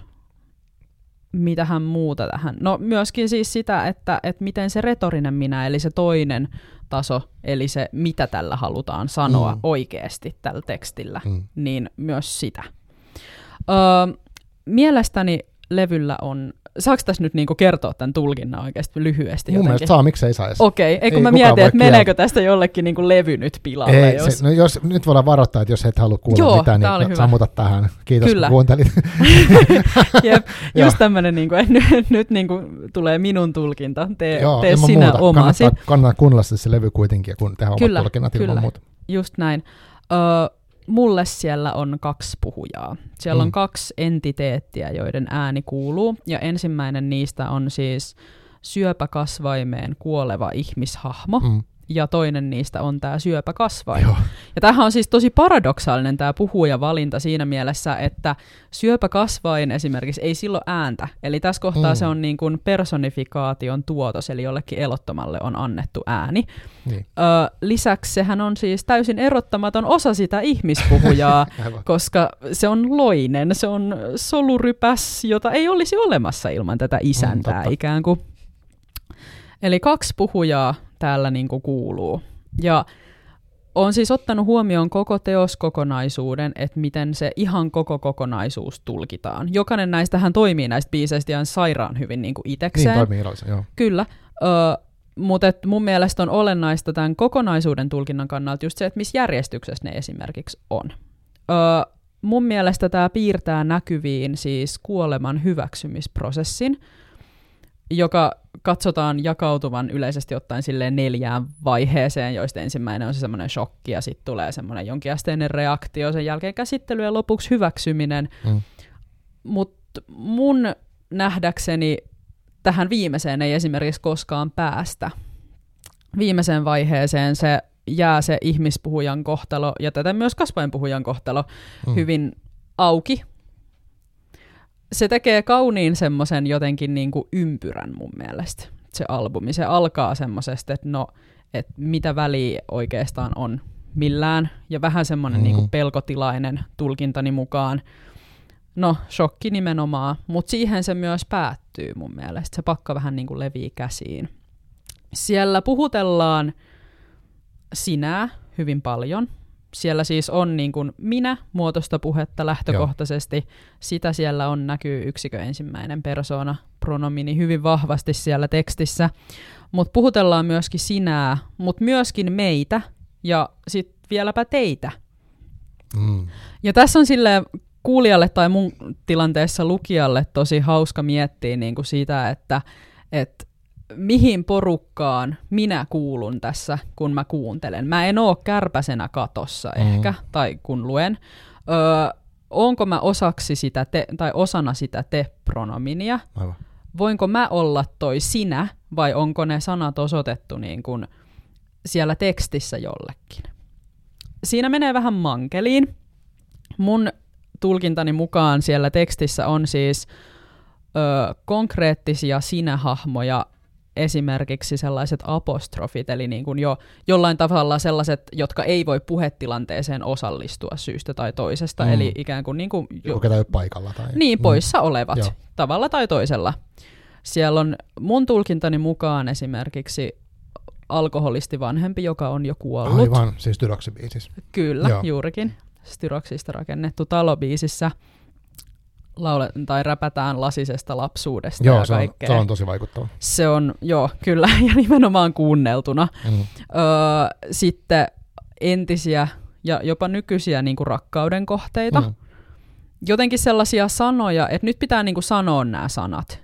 Et tiedetään, että näitä ei kohta voi enää sanoa, niin nämä on niin kuin nyt. Että on osa tätä käsittelemistä, mikä pitää tehdä, jotta voi ehkä jossain kohtaa saavuttaa sen mielenrauhan Mm, ehkä. joka mun mielestä kuuluu jo aika hyvin siinä niin kuin, tota, optinen harha-biisissä, tai siinä sanotuksissa näkyy, äh, mutta sitten siellä kasvain, eli siellä viimeisessä, niin se, sinne ei päästäkään ihan. Mm. Mua harmittaa, että jo semmoinen indikon värisenä hohtava aura, eli siis indiko-auran värinä kertoo sellaisesta jollais, niin kuin jonkinlaisesta mielenrauhasta, ja siitä, Mm. että on valmis ottamaan vastaan, ja on jotenkin rauha sen kanssa, että mitä kaikkea nyt tapahtuu ja tietoisuus itsestä ja maailmasta, niin se ei nyt sit auttanutkaan ehkä ihan loppuun asti. Mutta kiinnostavin siellä on semmoinen, missähän tota, saaret ovat alkaneet kiehtoa minua, biisi numero kolme tai sanoitus numero kolme, niin siellä on semmoinen, että kun sanon sä, tarkoitan mua. Joka siis silloin, kun mm. mä Mm. ensimmäisen kerran honasin ton, niin mä olin ihan, että ei, kun nyt kaikki menee Aivan. uusiksi. ei ole totta. Mutta sitten mä rupesin ajattelemaan, että joo, siellähän jaellaan aika paljon semmosia niin kuin, ikään kuin, sit kun sä teet jotain ja tämmöisiä niin ohjeita tai Mm. jotenkin, no nimenomaan sanelua siitä, mitä jokin tekee, niin ne tarkoittaakin ihmispuhujaa ja paradoksaalisesti sitten samalla sitä kasvainta. Mm. Mutta ne on semmoisia etäännytyksiä, että siellä on semmoinen puhuja nyt kyseessä, joka ei ole tottunut tälleen tunteitaan käsittelemään tai tunteistaan puhumaan. Mm. Että nyt niinku tarvitaan, tarvitaan niitä etäännytyksiä siihen tilanteeseen, jolloin sinne ui se sinä-pronomi, niin, Niin, mikä on ymmärrettävää, kun mukaan. puhutaan kuolemasta, mikä on järkytys, niin Nimenomaan. sittenhän, tai sen, sen kuoleman odottamisesta tai hyväksymisen odottamista, jolloin se on helpompi puhua. Nimenomaan. niin kuin sä, tai niin kuin sä, sinä passiivissa jopa. Siis kyllä, just näin. Tämä on nyt mun tulkinta tästä. Mm. Mitähän muuta tänne vielä? Öö, no mun tulkinta retorisesta minästä, eli siitä toisesta puhetasosta, eli siitä, mikä muodostuu siellä tekstin pinnan alla. Mm. Se, mitä tällä halutaan sanoa, on siis semmoinen, että oikeasti niin kuin, no mä haluaisin nyt käyttää tässä sanontaa carpe diem, mutta mä Mm. aion käyttää silti. Öö, niin, carpe diem. Oikeasti tässä tämä elämä on rajallinen ja me ei voida tietää sitä, että milloin se loppuu Niin. niin silloin pitää elää, kun on chanssi. Mm, totta. Siinä oli, Se on musta se message, aivan, ehkä. Se oli, mä en muista, oliko se tässä sun työssä vai oliko se jossain, mitä mä luin, kun mä googlettelin tätä aihetta myös, että kun tämä levy oli tullut, Joo. niin ihmiset olisivat soitellut huolissaan tälle tota, pyhimykselle, että, että onko sun syöpä? Joo, se on mainittuna siinä mun työssä No niin, myös, ö, koska se on siis siitä pyhimyskirjasta, joka ilmaantui Aa, Tai ilmestyi. Niin just. tuossa, no olisiko ollut 2019, jotain siis Niin, niin, tämmöistä, kyllä. mutta kuitenkin myöhemmin. No, mutta anyways, öö, Mm. siellä on siis ollut, ja tämä on musta tosi hyvä esimerkki siitä, että et miten tota puhujaa, ihmispuhujaa, kasvainpuhujaa siis myös, voi tulkita niinku autofiktiivisena. Niin, että jos puhutaan minä muodossa, niin että ajatellaan, että se laulaa tai puhuu tai räppää itsestään. Ja Kyllä, omasta elämästään kyllä. oikeasti, eikä vaan jostain niin kuin fiktiivisestä hahmosta. Ja etenkin kun siellä siis autofiktion määritelmäähän kuuluu semmoinen kriteeri siitä, että pystytään samastamaan fyysinen tekijä Mm. sekä teoksen henkilöhahmo, niin kuin nimen perusteella. Aa. Ja Eikö tässä Mikko mainita tässä levy? Mainitaan, joo. kyllä, mainitaan. Olisiko ollut ylös alas outo lumo, eli se toinen sanotus, niin siellä, ei vai ensimmäinen. No mutta anyways, siellä saattaa olla jommas kummassa on siis semmoinen öö, kohta, kun sä et ollut valmis tähän uuteen, Uuteen Mikkoon. Mikkoon. Joo, niin oli. Eli siellä tapahtuu ihan jo tämä niin kuin, tota, autofiktion määritelmä tai käsitteen määritelmän mukainen samastaminen. Mm. Sekä sitten on tosi monta muuta sellaista jotenkin metalyyristä viittausta siihen, että ihmispuhuja tietäisi, että hänen äänensä kuuluu musiikkikappaleissa. Aivan. Et, siinä on kans, siinä on miettimistä, mutta toisaalta mm. jotenkin mun mielestä kaikki niin kun, ö, hahmot autofiktiossakin on jotenkin mun mielestä tärkeää muistaa se, että, että ne on aina tuotettuja konstruktioita niin, tekstiin todellakin. varten. Mm. Et jo se, että mitä jätetään kertomatta tai kerrotaan, luo tietynlaisen hahmon, vaikka mm. puhuisinkin ihan täysin totta itsestäni, mutta koska mä jätän niin kuin jotain kertomatta, Niinpä. niin se on jo jonkinlainen rooli ja hahmo.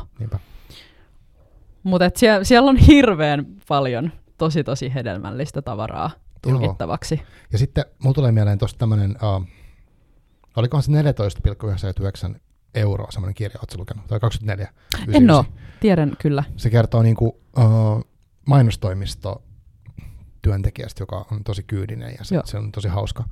Mutta siis siinä niin kuin mun mielestä tavallaan on, että siinä on henkilö, joka puhuu ikään kuin itsestään, mutta se on täysin fiktiivinen. Et, Kyllä. Et se, se, se, on vähän se, miten sitten tulkitsee tuommoisenkin teoksen, koska jos tekisi, jos olisi kirja, niin okei, se voisi olla Mikko-niminen, vaikka sitten taiteilija tai laulaja tai miksei räppärikin, joka saa syövän ja sitten Joo.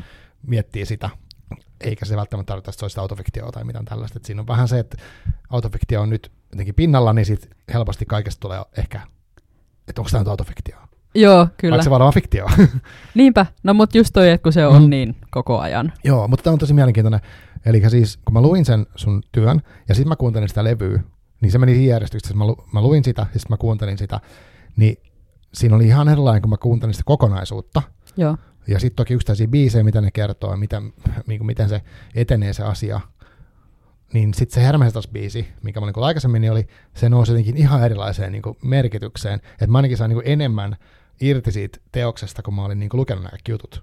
Että kun Joo. joskus sellainen pelko, tai säkin sanoit vähän, että, että lähtee se analytiikkamoottori käyntiin, jotain suomenkielistä, niin, niin se ei välttämättä ole niin kuin huono pelkästään, vaan että se tuo niin kuin jännää semmoista, että mitenköhän tämä menee. Onpa hienosti kuvailtu vaikka se niin kuin pelko, että löytyykö, tai tuleeko se, oli jotenkin se, jossain biisissä oli siinä lottovoitosta, kun se oli, Joo, että kyllä. pelkää, että tulee seitsemän oikein, eli toisaalta onko se niin kuin tappava. Kyllä, eli niin se on, niin. Niin, joo. Se on kiinnostava biisi kanssa. Siinä pelataan tosi paljon ironialla ja mm. sillä, että et kun yleisesti lottovoitosta unelmoidaan ja vitsi voittaspa, oispa niin, se seitsemän kyllä. oikein. Mutta kappas, kun siellä arvotaankin syöpä, mikä siis ihan kerrotaan myös siinä sanotuksessa, että se pääpotti on sitten se mm. syöpä siellä, niin ihan ei nyt kukaan riemusta kiljuen venttaile sitä seitsemän oikein, vaan se oikeasti niinku pelottaa. Joo, niinpä. Joo, kyllä. Mutta toi on aina niinku se, että kun saa jonkun isomman kontekstin, oli se sitten mm. niinku biisi tai runo, kun sen saa sen niinku muun kokonaisuuden siihen ympärille, niin se tulkinta muodostuu kyllä tosi eri tavalla, kun sit se on osana sitä muuta teoskokonaisuutta. Niin se voi vaikuttaa niinku isostikin. Joo, ja sittenkin mulla tuli taas semmoinen, niinku, että ajatus, että uh, jos ajatellaan ennakkoluja, mitä räppiin liit, voisi liittää, että no, se on jotain bilemusaa tai huumeita tai pyssyjä ja jotain tällaista, uh, niin sitten tässä on kuitenkin tämmöinen teos, joka käsittelee tosi jotenkin monipuolisella tavalla mun mielestä semmoista niin kuin pel- kuoleman pelkoa ja sitä, miten, miten se etenee se, ja miten sun pitää vaikka lähteä sanoa sit sun niin kuin rakkaille tai jo, mitä Kyllä. sä haluaisit sanoa, miten vaikeaa se voi olla silti. Ja että tuossa on vaikka mitä semmoista, niin kuin, että se, se oli niin, niin taitavasti kirjoitettu, että mun oli vaikea niin kuin olla se, sen tekstin kanssa, niin kuin tiedätkö? Joo, ymmärrän. ymmärrän. et, et miten voi tehdä noin niin hienon niin kuin ihan vaan tekstinkin. Ja sitten ne musat vielä siihen päälle, niin oli kyllä niin kuin hienoa, että tuli tavallaan käytyy tämä prosessi, että me keskustellaan tässä, koska mä en ole sitä levyä välttämättä lähtenyt kuuntelemaan ilman No hyvä, että tästä oli semmoinenkin hyöty. Vitsi mä ootan kanssa, että on saanut ton kandin palautettua ja voi palata tämän levyn kuuntelemiseen Aivan. ja sitten pääsee kuulee kaikki nämä asiat. Niin onko sun nyt niin kielto siihen asti, kunnes sä oot saanut? On, mulla on nyt ihan oma kielto. Ihan vaan, ettei tule yhtään enempää niin ohjailua siitä. Mm, aivan. Niin, mutta semmoinen mainos tähän väliin, siis ei mulla ei mitään sidosta tähän, niin tähän tuotantoon tai mihinkään, mutta siis tulevana lauantaina, nyt tämä jakso, mä todennäköisesti julkaisen tämän niin kuin mahdollisimman äkkiä, kun nyt eletään keskiviikkoa, niin lauantaina Helsingin musiikkitalossa on tämä Saimaa ja Pyhimys esittämässä tämän levyn. Kyllä. Olisiko se joku toinenkin levy jopa samaan aikaan, mutta kuitenkin, että siellä on he esittää tämän, että jos haluat nyt kuunnella tuoreelta, niin menet sinne. Siellä on kolme vapaita li- paikkoja yhden jäljellä. Kun Pyhimys itse kävi siinä Twitter-keskustelun kommentoimassa mainitsemassa tästä, niin tota, sellainen. Mutta joo, siis mut hurjaa työtä ja mun mielestä on kiinnostavaa, että kirjallisuuden opiskelussa voi tehdä tollastakin. Kyllä voi siis ehdottomasti ja myös niin kuin paljon, paljon myös kirjallisuuden opintojen ulkopuolella. Mä oon nyt jotenkin rummuttanut, mutta tunnetaan tuolla opiskelupiireissä vähän mimminen, joka rummuttaa suomiräpin kaikkea. Niin just, aivan. Et oli se sitten just niinku disku... Mä olen tehnyt ihan murreanalyysinkin. Analysoin mm. siis Tulenkantajien Rollofunk-biisistä löytyviä peräpohjalaisia Aa, murrepiirteitä. Kyllä, että jotenkin niinku mä oon nyt ottanut tämän asiakseni, että mm. tätä, tätä viedään tonne. Ja mulla on ollut siis monesti kyllä semmoinen olo, että onko tämä, että suhtautuuko joku muhun nyt niinku jotenkin hassusti tämän kanssa tai onko mä oikeasti niin kuin akateemisesti vakuuttava ja varteen otettava, mikä on mun mielestä tosi hassua. Niin. Mutta mä en oikein tiedä, ei, siis hyvin on aina otettu niin kuin vastaan. Toki meilläkin on niin kuin jo iäkkäämpää lehtori ja professori Kaartia siellä, ja he ei ole tottunut siihen, että niin kuin mm. jengi käyttää tämmöistä aineistoa. Mutta musta tuntuu, että se yleistyy tässä kohtaa, kun niin kuin yliopistossa on meitä, jo, joille rap on aina ollut mm. musiikkia siinä, missä mm. kaikki mm. muutkin. Me ollaan aina saatu kuulla tätä. Niin musta tuntuu, että tähän tulee nyt, mä elättelen toiveita, että tähän tulee nyt Joo. joku niin kuin piikki tähän, että ruvetaan oikeasti hyödyntämään niin kuin akateemisina wow. aineistoina niin. myös rap-sanotuksia. Ja varmaan niin suomi koko ajan tulee vanhemmaksi päivä päivältä. Uh, mulla tulee tästä, mä mainitsen tässä semmoisen yhden kanssa tota artistin, niin mua kiinnostaa muuten kahta kuulla kanssa, että jos nyt sanotaan, että joku haluaisi kuulla vaikka tosi tämmöistä niin kuin lyyristä tai miskä sitä haluaa sanoa, niin räppiä tai missä, on, missä pääsee tosissaan tulkitsemaan sanoja. Joo. Musta olisi kiva, jos heittäisi muutamia artisteja tai biisejä. Ihan mutta tosi tota, mielelläni. Mutta tota, tämmöinen henkilö, kun en siis ole tavannut itse henkilöä, MC Sige, hmm. löytyy Facebookista sillä nimellä, voitte hakea. Niin hän oli siis täällä Arkikullassa, täällä, oli, täällä on siis kerran kuukaudessa runoilta, Joo. missä esittää omia tekstejä. Hän oli täällä ja hän oli tehnyt niinku aforismeja. Ja hän on nyt julkaissut semmoisen, siinä on satoja aforismeja, mitä hän on kirjoittanut, niin julkaissut nettiin sen niin tavallaan kirjana, mutta sen voi kuka tahansa mennä lukea, että se joutuu hänen Facebook-sivuiltaan se linkki. Niin mä mietin, että siinä on myös semmoinen jännä linkki niin kuin tämmöisen kirjallisen kirjallisuuden ja sitten rapin välillä. Kyllä. Että et tavallaan hirveä, siis hirveän määrästä materiaalia, kiinnostavia ajatuksia. En ole ihan kaikki niitä lukenut vielä, kun on monta sataa, mutta siis sille, että se oli jotenkin hämmentävä, että tämmöistäkin sitten voi tehdä, että siinä niin menee sitten se raja-aidat ihan nuri. Kyllä. On, musta on ihanaa, että nämä menee niin kuin sekaisin, nämä hommat. Joo, mä tykkään siitä kanssa tosi paljon. Kyllä. Että, että jotenkin, ja musta oli kiva, niin kuin puhuttiin siitä Tahrabiisistä, niin tavallaan suhtautua siihen kuin lukisi novellia. Niin se oli jotenkin taas, että aah, näinkin voi tehdä. Mutta tota, mitä sä nyt suosittelisit, jos niinku, tai mulle tulee ainakin tästä itselle tästä koko prosessista, kun mä kuulin ne kaikki biisit, mitä sä laitoit mulle, että mä haluaisin kuunnella tämmöistä lisää. Niin kuin Joo. semmoista räppiä, missä mä pääsen leikkiä sitä tulkitsijaa, niin, tai kuuntelee sille, että mä yllätyn vaikka sanoista tai jotain tällaista, niin tota, mitä sä suosittelisit niin semmoisina sun mielestä lyyrisesti kiinnostavina niin kuin tekijöinä tai yksittäisin biiseinkin voit sanoa? Uh, biiseistä mainitsinkin jo erityisesti Asan sanojen kehän. Joo. Et se on hieno, sitä rakennetta on tosi hieno verrata vaikka sit siihen Tahrabiisiin, josta nyt on ollut paljon puhetta, Joo. kun ne on niin kaksi eri, kaksi hyvin hyvin erilaista kappaletta. Toisessa listataan sanoja ja toisessa oikeasti niin kerrotaan jo tarina. Just näin. Asan tuotanto muutenkin ylipäätään on tosi upea, etenkin tota, Rakkauslauluja miehille albumi on ollut mulle, hmm. Henkko, tosi tärkeä ja hieno. Öö, Laineen Kasperilla on ihan äärimmäisen paljon tosi niin kuin stereotypisen runollisia sanotuksia, joita pääsee sitten pohtimaan.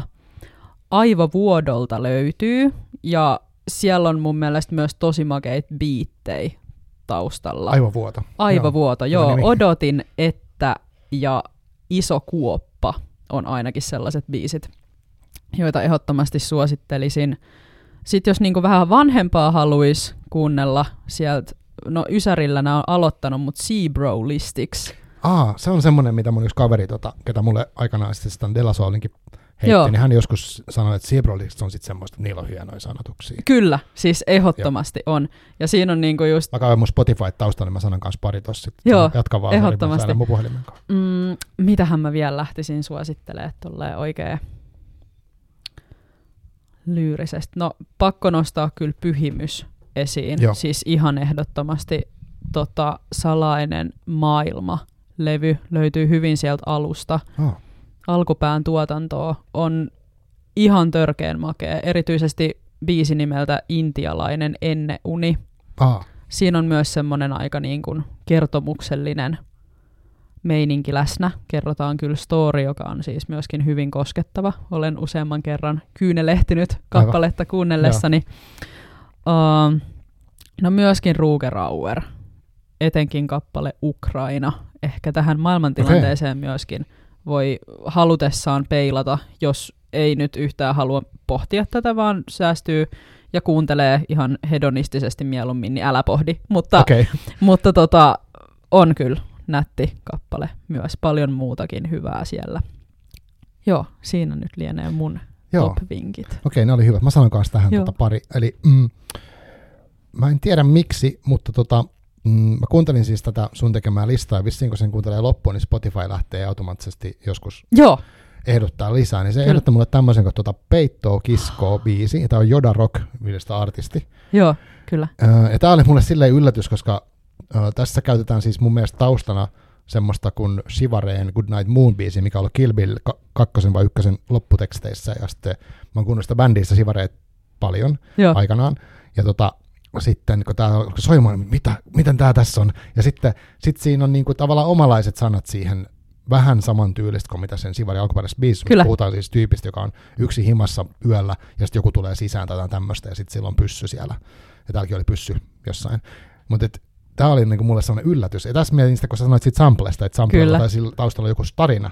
Niin voi miettiä, mikä tarina sillä oli, miksi se oli valittu. Just näin. Tuossa on tosi hyvä pohdinta niin kuin intertekstuaalisuuden kannalta. Sille Joo. antaa paljon aineesta.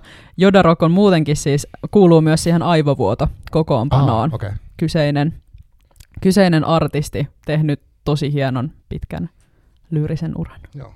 Sitten mä sanon vielä kaksi, eli yksi oli tämmöinen, kun tota, pitää hakea, kuka se on, mä sanon väärin. Tämmöinen kuin Oiva Vedätys. Joo, Hän on tehnyt tämmöisen kuin ö, Rukuslapsi, se artistin kanssa vissi yhdessä, tämmöisen kuin Seksihelle, mikä siis kertoo tota, ilmastonmuutoksesta. kyllä. Ja se oli tosi hauska, siinä on tosi hauskat sanat, oivaltavat sanat ja semmoista vähän niin kuin kuittailevat, Joo, mutta erittäin hauska. Ja sitten vielä yksi tämmöinen on ihan mun ehdottomia ö, Folkhem-niminen orkesteri on tehnyt ylin yhteinen nimittäjä. joo, Se on niin muutama vuosi sitten tullut ja sen, sen video löytyy heidän Facebook-sivultaan vieläkin, niin kannattaa katsoa se video ja kuunnella se biisi. Et siinä on niin semmoisen pari vuotta sitten olleen nettikulttuurin kaikki mahdolliset ilmiöt ängetty siihen yhteen biisiin, niin kuin sekä tekstin että sen videon sisälle. Se on Kyllä. niin kuin ihmeellinen, ihmeellinen teos. Et siinä on sitä intertekstuaalisuutta tosi paljon. joo, vahva suositus täältä myös. Joo, wow. No niin, tässä tota, me ollaan aika paljon käyty läpi tulkintaa, sitten tätä Pyhimyksen ja Saimaan yhteislevyä, tahraa, näitä biisejä. Onko sulla jotain, mitä sä haluaisit vielä sanoa, mikä olisi sun tärkeää sanoa liittyen tähän rap, runous, kirjallisuus aiheeseen? Sanainen arkkuni lienee kyllä aika tyhjä. Joo. Joo. Ehkä jotenkin tässä kohtaa haluaisin vielä silleen korostaa sitä, että mikä merkitys on jokaisen omilla tulkinnoilla. Joo, Et nyt on puhuttu tosi paljon, etenkin kun puhuttiin tuosta mun kandista, niin tosi paljon siitä, että mitä mä oon miettinyt. Mutta just, että kun ihmiset voi löytää niin eri asioita mm. noista teksteistä, ja eri asiat voi olla niinku eri tavoin merkityksellisiä. just näin. Mm. Mutta mä oon kyllä nyt aivan jo sitä mieltä, että tässä on tullut kyllä aika hyvin. Joo, kiitos tosi paljon. Tämä on ollut tosi kiinnostava kuunnella tätä. Ja itsellä pistää niin kuin myllää päätä, että ahaa, nyt kun mä menen kuuntelemaan jotain biisiä, niin mitä mä voin miettiä niitä puhujia ja tämmöistä. Että se oli tosi antoisa, antoisa pohdintaa. Uh, yksi, mulla on pakko sanoa siitä Pyhimyksen Hermesas biisissä sanotaan jotenkin silleen, että uh, sä haluaisit jutella tästä biisistä, mutta tämä biisi oli se juttelu. Joo, Ja se oli musta jotenkin hauskasti sanottu myös niin kuin liittyen, että joskus joku biisi voi olla semmoinen, että sä et osaa niin kuin ehkä sanoakaan, mitä se, mikä se fiilis vaikka on. Niin kuin siinä biisissäkin musta se ehkä se hahmo yrittää siinä kertoa, että hän on joku tunne, mitä hän halusi sekä välittää, mutta se on vaikea Kyllä. sanottaa. Kyllä. Se oli musta myös hyvin, hyvin sanottu, että se on semmoistakin. Joo, Niin, kyllä. Mutta hei, kiitos tosi paljon Riia-Maria Kyllönen, ja tota, uh, kaikkea hyvää opiskeluihin ja tota, tähän sun missioon, että se Suomi rap, Suomi rap niin kun on, on yhä enemmän ja suuremmassa roolissa niin tuossa kirjallisuusmaailmassa myös. Kyllä, kiitos paljon. Joo. Oli ihan sairaan hauska tulla. Joo, kiva kun tulit. Ja nyt me mennään, äh, me syödään vähän muffinsia, koska tota, taakaan sitä tosiaan viisi vuotta, mä oon moneen kertaan sanon ja sanon vieläkin. Ja kiitos kaikille kuulijoille. Palataan ja takakansi.fi löytyy kaikki, mitä tarvii tietää. Siellä on palautelomakkeet sun muut. Kiitos. Yes, Moi. kiitti. Moi moi.